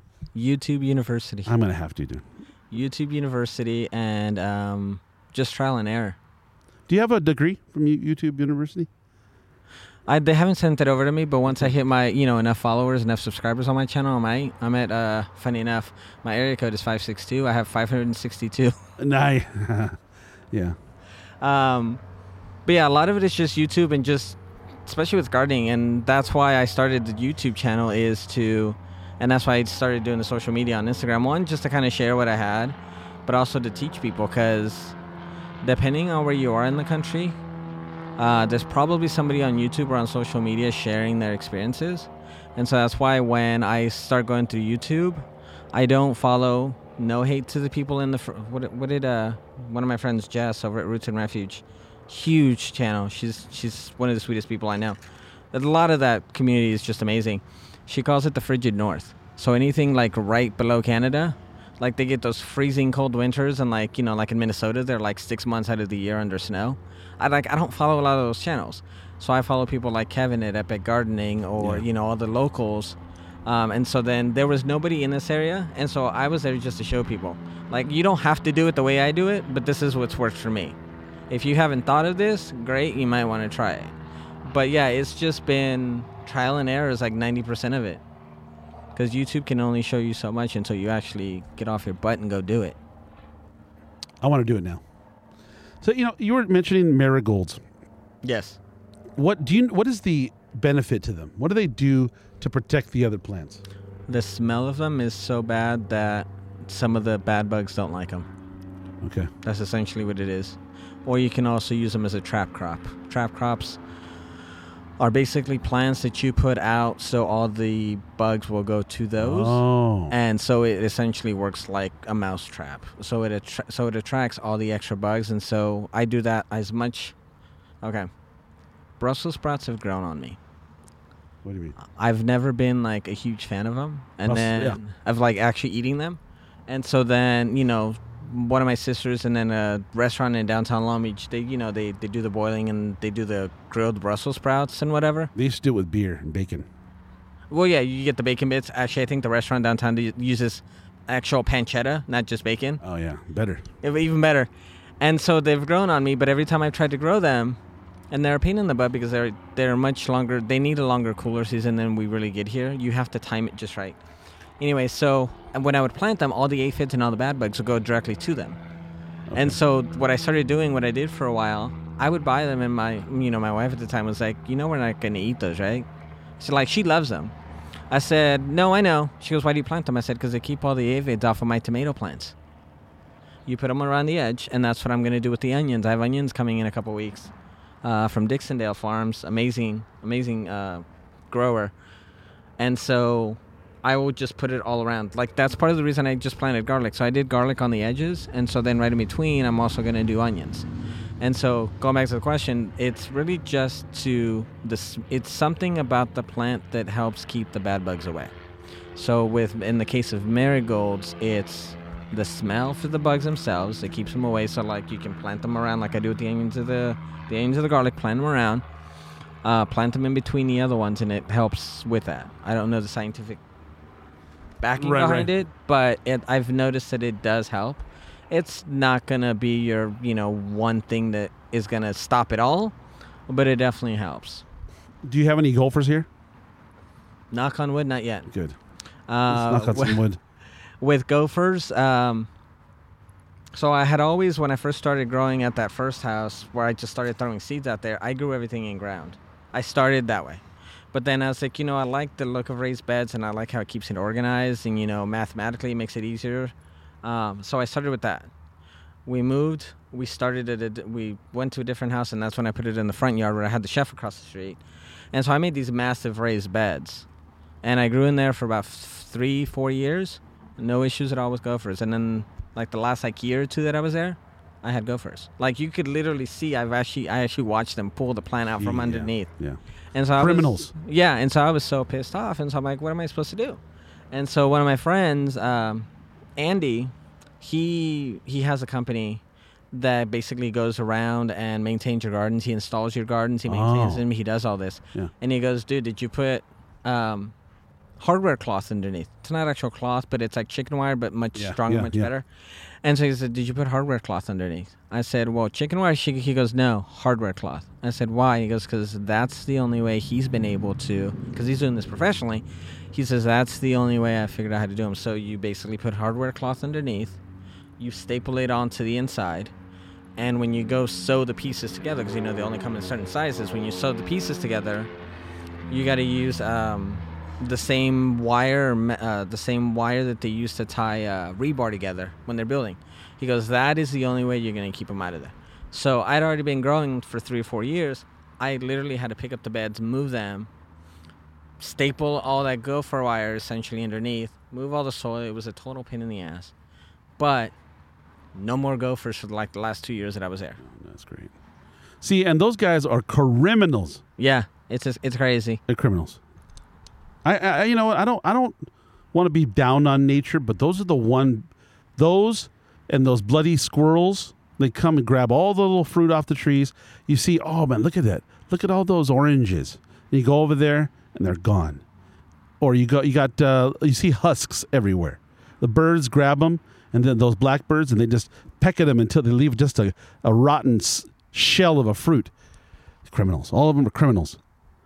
Yeah. Um, thankfully, I haven't had, other than the gophers, any real like vermin or rodents or anything like that. Dude, I wish I didn't. Uh, you know, I'm I'm getting ready to move, but I'll tell you right now, jeez, I, they've ruined so many so many hopes and dreams.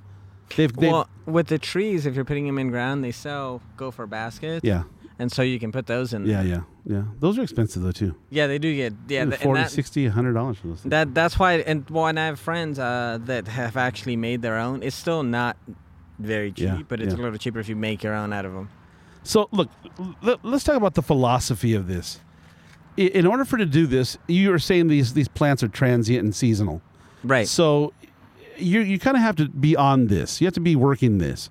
Right? Yes So and you- no. Okay, so the way I way I'm interpreting it is Right. you plant you prepare the soil. Now the soil you have here is it the the uh, the native soil or do you have some you have compost brought in? So the native soil we started with was basically hard, you know, just rocks. And so they were telling me there was before you or as you were showing up, the gentleman that was leaving, he held pickaxe that thing. He said that soil was so bad that the pickaxe was literally bouncing off of it.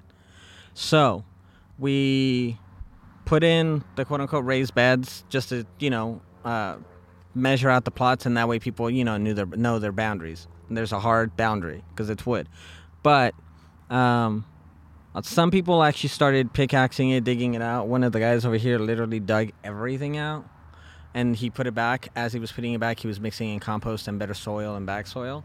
We do have a uh, composting system over there where the wheelbarrows are upside down. And so we start them all the way on the left. So whatever plants that come out of here, we can throw them in there. The only ones we don't put in there are the nightshades, uh, tomatoes and peppers and eggplants, because those plants transmit diseases way too easily, especially tomatoes. So that's why we don't compost those here. So we take those off site. Whatever you do with them, that's on you. They just don't want them in there. You chop them up real small, and then as you know, as they break down, we move them from where that, what is that teal, uh, wh- wheelbarrow is yeah. from there towards us uh, this way and so as it breaks down by the time it gets to the what is it the third or fourth one it's ready to go so then Initially, it depends on how you wanted to do it. Because this is a new garden, we're starting literally from scratch. A lot of people brought in a lot of bag soil. I actually split the cost with my neighbor. We went over and we got bulk soil, bulk compost with worm castings and all the good stuff. We dropped it all in and we made the walkways and the pathways. Actually, just this last week, I put in bender board or a terrace board, like bender board, to separate out the thing. Um, but once you get the soil and once you get it in, and you just start growing in it. And so every year now, every season, I bring in either new bag soil, I bring compost that I make at home, or I can grab some of the compost from here and just put it on top. So the compost is all made on site. So there's really nothing that leaves except for whatever vegetables you're growing, whatever plants we th- they don't want us to compost here, which is mainly tomatoes. Um, but everything is pretty much on time. Like I said earlier, we have a uh, they're supposed to be putting in bees over here to help with the Yeah, pollination. that's gonna be cool. Um, but then, and depending on the farm and depending on the garden that you're in, the community garden, some of them, um, I think they wanted to put in a um, a clay oven for like a pizza oven. Oh yeah. And so then the space we're sitting in now, I think they want to put in tables to, you know, for like community events, especially for the people in the garden. Um, but depending on which location you're at, some of them may have this, some of them may have that. Uh, we do have a porta potty. I don't think all of them do, but not all of them have beehives. You know, I have a question for you about raised beds versus uh, planting in the ground. I had a friend who lived in my town. She had this garden. The age old question, the age old debate. She had this garden, and she had some of it in raised beds that they paid. She was r- going on about how expensive they were, Yes, and then the she- cost. they had a uh, they they sell chicken coops. This, these people, and they took some old uh, gates that they had for the sides of the coops. Right. And they made a, uh, an enclosure. Right. But did a uh, a ground plant. And she said to me in no uncertain terms that the yield on the ones coming from the ground was twice as good as the ones on the uh, raised beds. I can and- see that. And it could be her maybe her own experience or whatever, but she was insistent that she was baffled by the amount of harvest difference between the two. What is your thought? It depends on what you're starting with, essentially. Uh, with raised beds, you can control the soil a lot more. Granted, it's going to cost you a lot more because you got to fill them, not just the soil, but also the you know the lumber or, or however you're making them. Although now the ones at home, when I moved, back in with mom, the ones at home I ended up getting. I'm an affiliate with Epic Gardening, and so I ended up buying a bu- I bought seven beds or eight beds from him, and so they're metal. So they're a lot easier to put together. They're tedious because it's a lot of little screws, and so they work out. I think to just a little bit cheaper than doing wood beds, um, but the soil to fill them was a was was ridiculous. But I was doing all bag soil, and so with the raised beds, the main actually I noticed that when we were planting the garden back over here, the Giving Garden a couple weeks ago. Your back will thank you a heck of a lot more with the raised beds than doing it in ground. That's the main thing for me. Yes, I'm gonna have to original the initial setup cost to put in the raised beds is gonna be a lot higher than just putting in even if you do just the the lumber around, you know, the the plots here, the ten by tens. Um, you can go ahead and do it, but it's going to take you a lot more work because you need to build up that soil. You need to bring in the compost. You need to bring in the organic matter to top it off. Um, and then once you go into the in-ground spectrum, it's going to be the till or no till, dig or no dig. Because there's there was actually somebody that brought over a tiller because our ground was so hard, it was literally just it, it looked like you know uh, Yeah, I've, I've dealt with it myself. it, it, it looked like the uh, the cars, you know, the the lowriders, you know, the bouncing cars. That's basically what it looked like. Just skipping along the top of the soil. Yeah. I Yeah, know. exactly. And so, you know, there's a whole thing with dig, no dig. And so for me, what I've noticed is I just do what I, or what people call lasagna gardening. You put in different layers. You put in the cardboard to stop the weeds, then you put in compost or you put in leaves, you put in grass. And so, regardless of how you're going to do it, you're going to need good soil. The raised beds will get you there, I think, a little bit faster, depending on how good of a quality your bag soil is. Because, yes, there is different qualities to them uh, compared to what you're gonna get with your home, your you know your soil, your native soil. Because if you already have decent soil, then you may not need to add a whole ton of stuff. How how do you know? Because I see if you told said to me right now, go go check that soil and tell me what you think it needs or doesn't need or what the quality is. I would be ignorant. I have no idea. You want to see how um, not pliable. You want to see how thick, how quick, how easily you can get like a knife through or a fork. Uh, you don't want something. So, the worst one, and it, even even the worst one has its good qualities. So, like clay, it's hard as rocks. It's hard to get through. It's hard to break up, but because it's so dense, it also holds on to nutrients a lot better and you're gonna Oh. need less watering because it holds on to water a lot more so you want a nice mix in between you want a loamy soil Wait, what? called loam loamy Yeah. l-o-a-m-y Okay. and so you want a soil where basically when it's moist you can squeeze it and it holds together Oh. but then if you just like push your fingers through it it basically falls apart If you have that clay soil, can you achieve that? Yeah, you can. The, your best bet is to start by putting. Uh, the quickest way and the easiest way is probably just to buy the bag soil, put it on top. Um, a lot of people, so when they start, so that's what he was trying to do with the tiller. You do the till, even the people that are no-till gardeners, they will start with the tilling at the beginning. You don't want to do a lot of tilling because it breaks up the web of the soil with all the all the good bugs and all the nutrients and stuff. So what a lot of people will do is they will till the first time just to help break it up.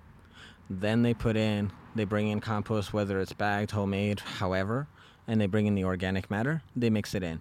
Every year after that, all you're doing is just putting more compost and more organic matter right on top of that, and you're not tilling again. Because once you get that network of, uh, of bugs and all the nutrients and all the stuff down there, you don't want to mess with it.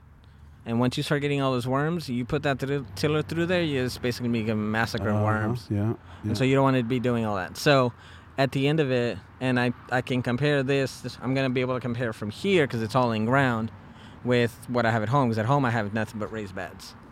Um, the only thing I think I have in ground is a lemon tree, and that was there before I moved in. I moved back. Uh, but it depends, honestly, at the beginning of it, it depends on your budget. But even when I first moved in to the current home, um, I was doing everything in containers. We have somebody over on the other side that didn't want to deal with the ground too much. She bought in. She brought in 30 to 40 gallon grow bags.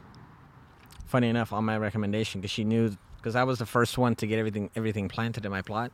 She brought those in, and so she said half of it I'm gonna cover. I'm gonna you know try and work the soil a little, backfill it with some compost or some bag soil, and then on the other half of the plot she put in all these grow bags and so then when the new season comes over she's going to switch the grow bags over to the other side and then start working the ground that way at the end of it all Oh. she's going to be planting directly in ground and she i think she's already switched some of the bags over already because we're now coming into winter It, would you say there a, a brand of soil that you like?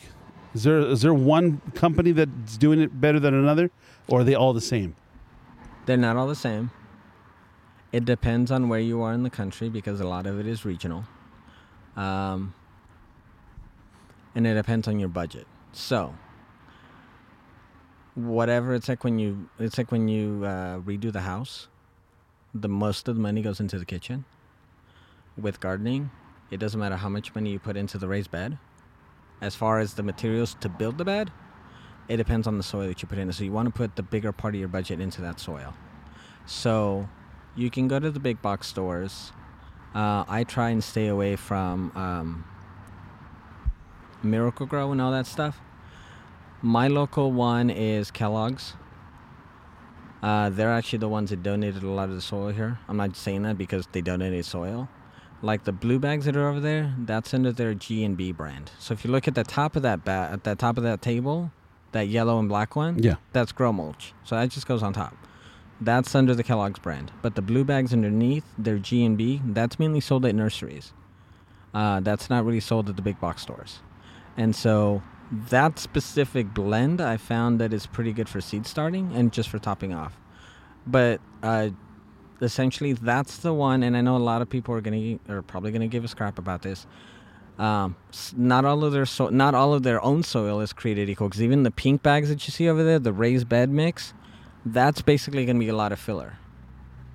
Uh, like like like what? Like what? What's the what is it? the filler of the of the raised bed. So the bottom of the beds, because the roots on the plants aren't going to need to go all the way down the two feet or Right, whatever hi- right. whatever height that is. So you put the filler stuff in the bottom, and then you put the nicer soil on top. That way, it's more available to plants. After you've been growing in it for a few seasons, you keep adding the good stuff on, and so then it permeates all the way to the bottom. So what what is the protocol? You said it was in layers, right? You said the the garden. Yeah. Okay. So when if I was going to start in one of these boxes over here, right in front of right, us. the, the raised beds, right? Yeah. Let's just say I was going to be one the one in front of us, right in front. Right. Of us. So to me, that soil looks pretty dry. That one is dry just because I haven't watered it and Okay. they don't have any mulch on it. Got and it. that's going to be your other thing. You want mulch.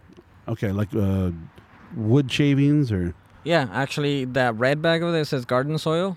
That's also Kellogg's. I have a friend, Veronica, that uses it as actual mulch.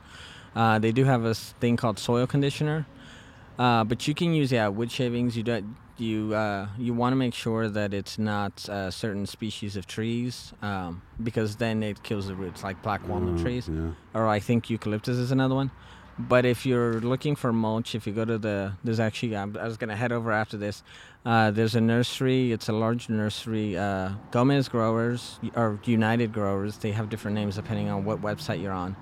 Uh, they sell a lot of the Kellogg stuff at a very good price. And so I go over there and they've got probably like a dozen, a dozen different varieties of their soils. Um, but this one, so you want to keep the soil moist, but you also want to don't want it to bake. So when you plant, which is what I'm gonna have to do, and I'm gonna have to go get some mulch because the one over there is too big. The seeds aren't gonna be able to. They uh they have the city bring us, or they have arborists bring us all that mulch over there. It's mainly for the walkways. You can technically use it in the beds, but that is a fresh batch. Uh, and some of those pieces are too big, so I'm gonna have to go buy some. But you plant, you water everything in, you put the mulch on top. The mulch is the one that's gonna take all, especially right now because it's it's getting warm, or it's warm. It's gonna bake the hell out of that top soil. And then that means the roots will have to go down further looking for water. And so, especially with young plants, it's not gonna help you. So you want to get mulch on there, and that way it keeps the sun off the direct soil, and that way it doesn't make it. That's why that one looks so dry because there's no mulch on it. So if I wanted to supplement that soil, what would I put on there right now?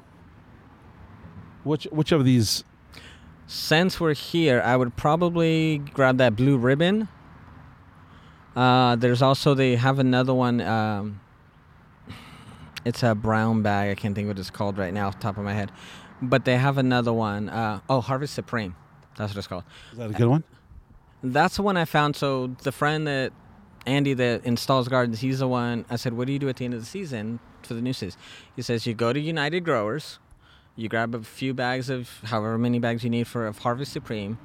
So I would literally just then this is what I'm doing now because I'm switching everything over to fall. Either obviously the best is going to be homemade compost, or just local compost. Um, I would grab the Harvest Supreme. Well, first I would water it in, let it soak because after a while, if the soil becomes too dry, it becomes hydrophobic, meaning it's just going to repel water. And so you want to fill it in. You want to mix, you know, not necessarily mix the soil, but you can grab like a fork or a trowel and just like make holes in it. That way you can fill those holes, and that way it sits in there, and that way the soil sucks it up. You want to water it in. You want to put, since we have them here, or just a compost, I would then top it off with a new layer water that in, plant if I'm going to plant anything, water those all in, and then put mulch on top. So are you just broadcasting that the soil on top? Yeah, it just goes right on top, just another layer. Okay, and then you plant, And then you plant. and then when you as you're planting, it's kind of mixing, right? Right. Okay. You can, uh, when you're putting in, you can do like a light layer of compost first, kind of mix that in, and then everything else on top. So you're going to have probably two, depending on how much you put on it, two, three inches of the good stuff, the new stuff. But then again, it's not going to make a difference if you don't put the mulch on it. That's the biggest, that's the biggest game changer. Because I didn't really used to always mulch.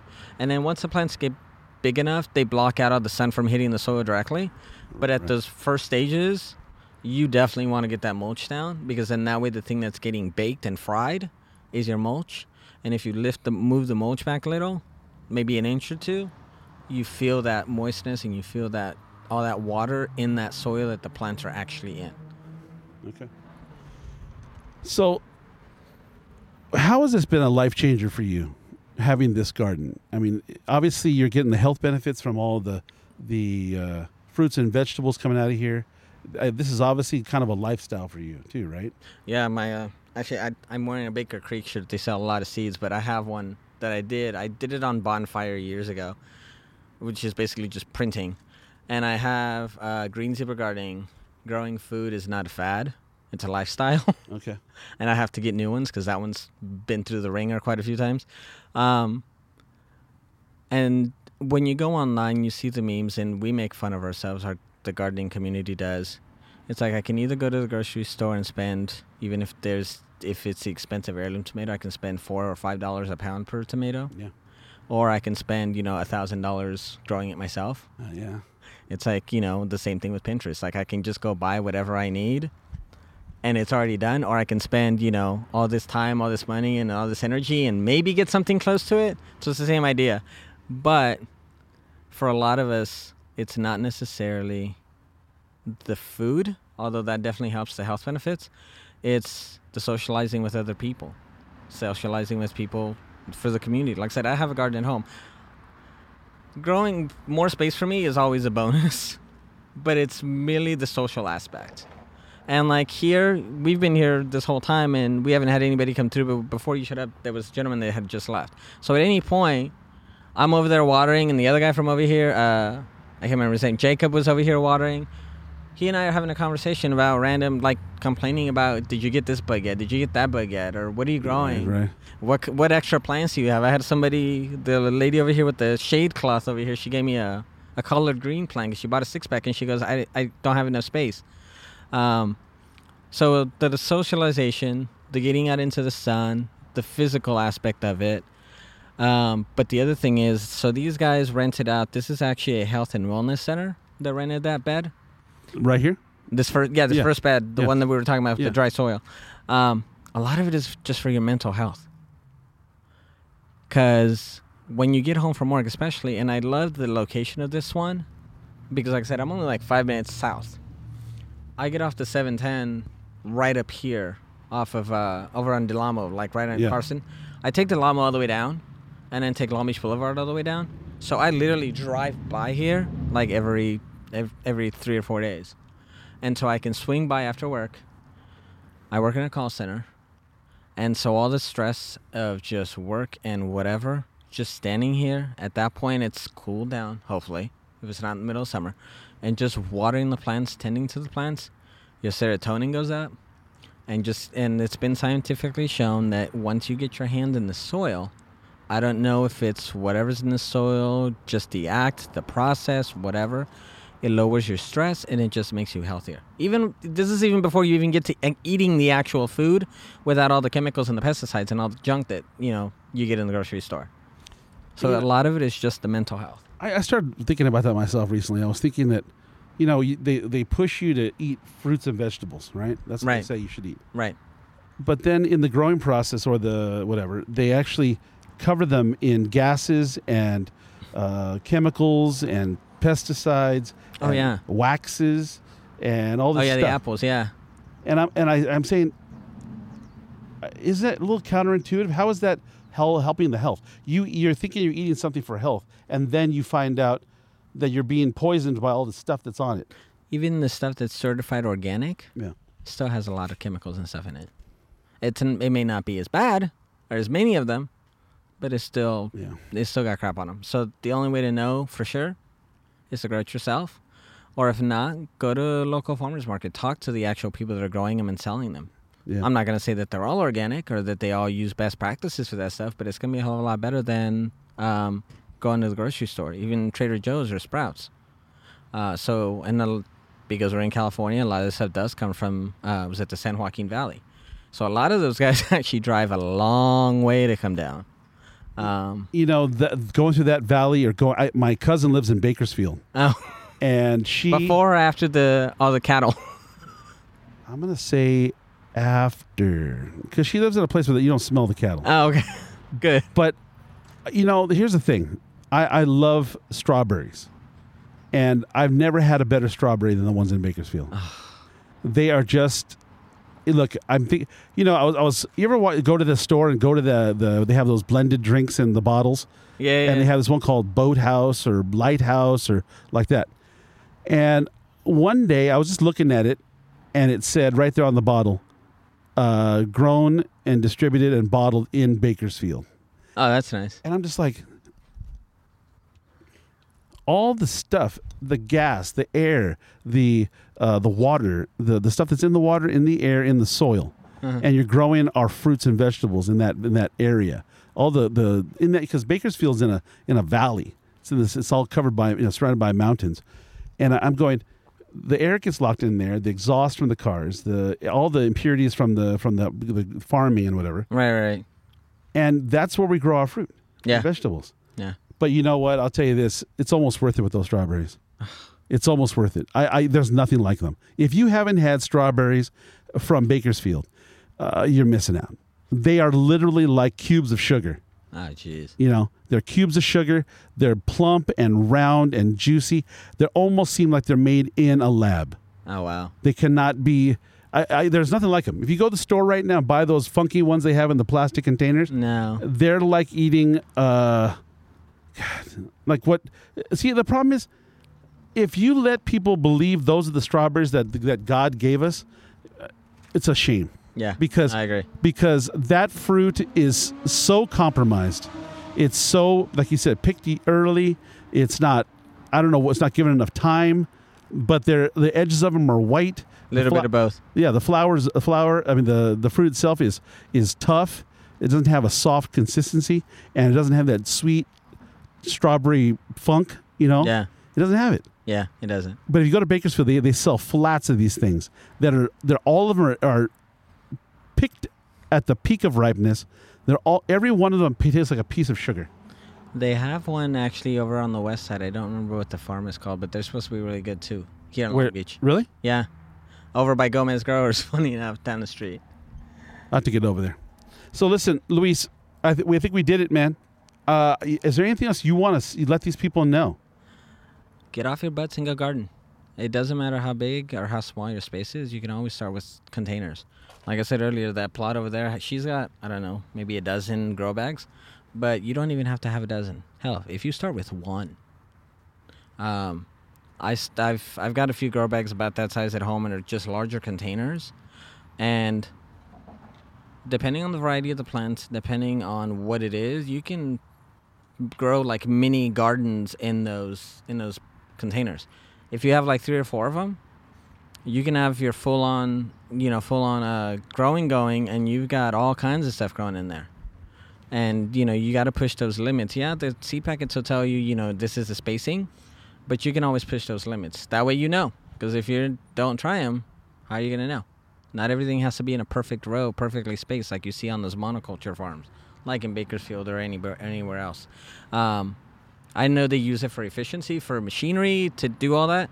But if you're at home, I don't care if my tomato plant touches my garlic. Yeah. As long as the tomatoes taste fine, then I don't care. Did you hear that thing recently about the agave in Mexico?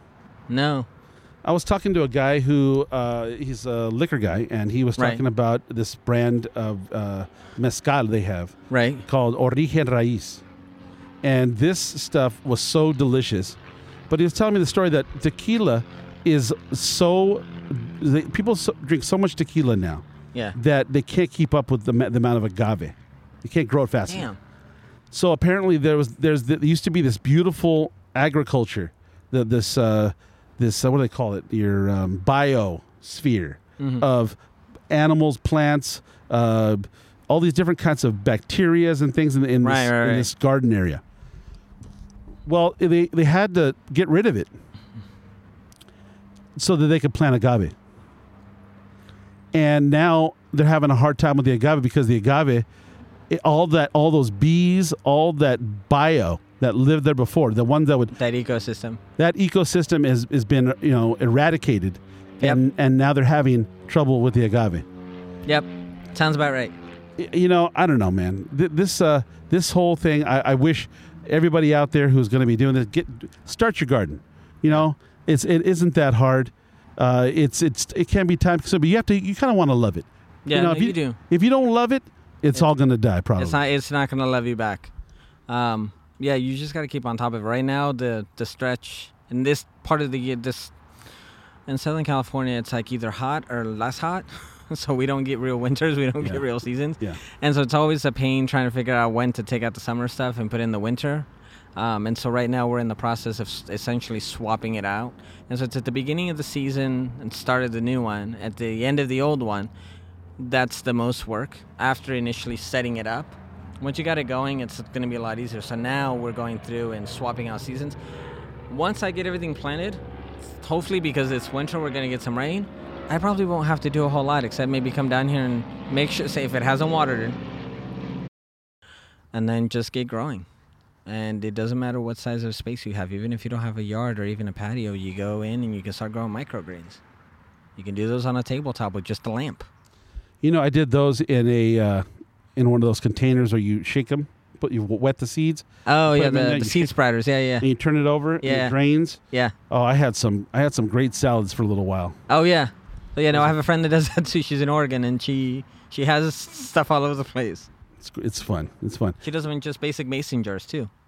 Tell me, what is this place going to look like in six months or two years? Is it going to be this lush habitat?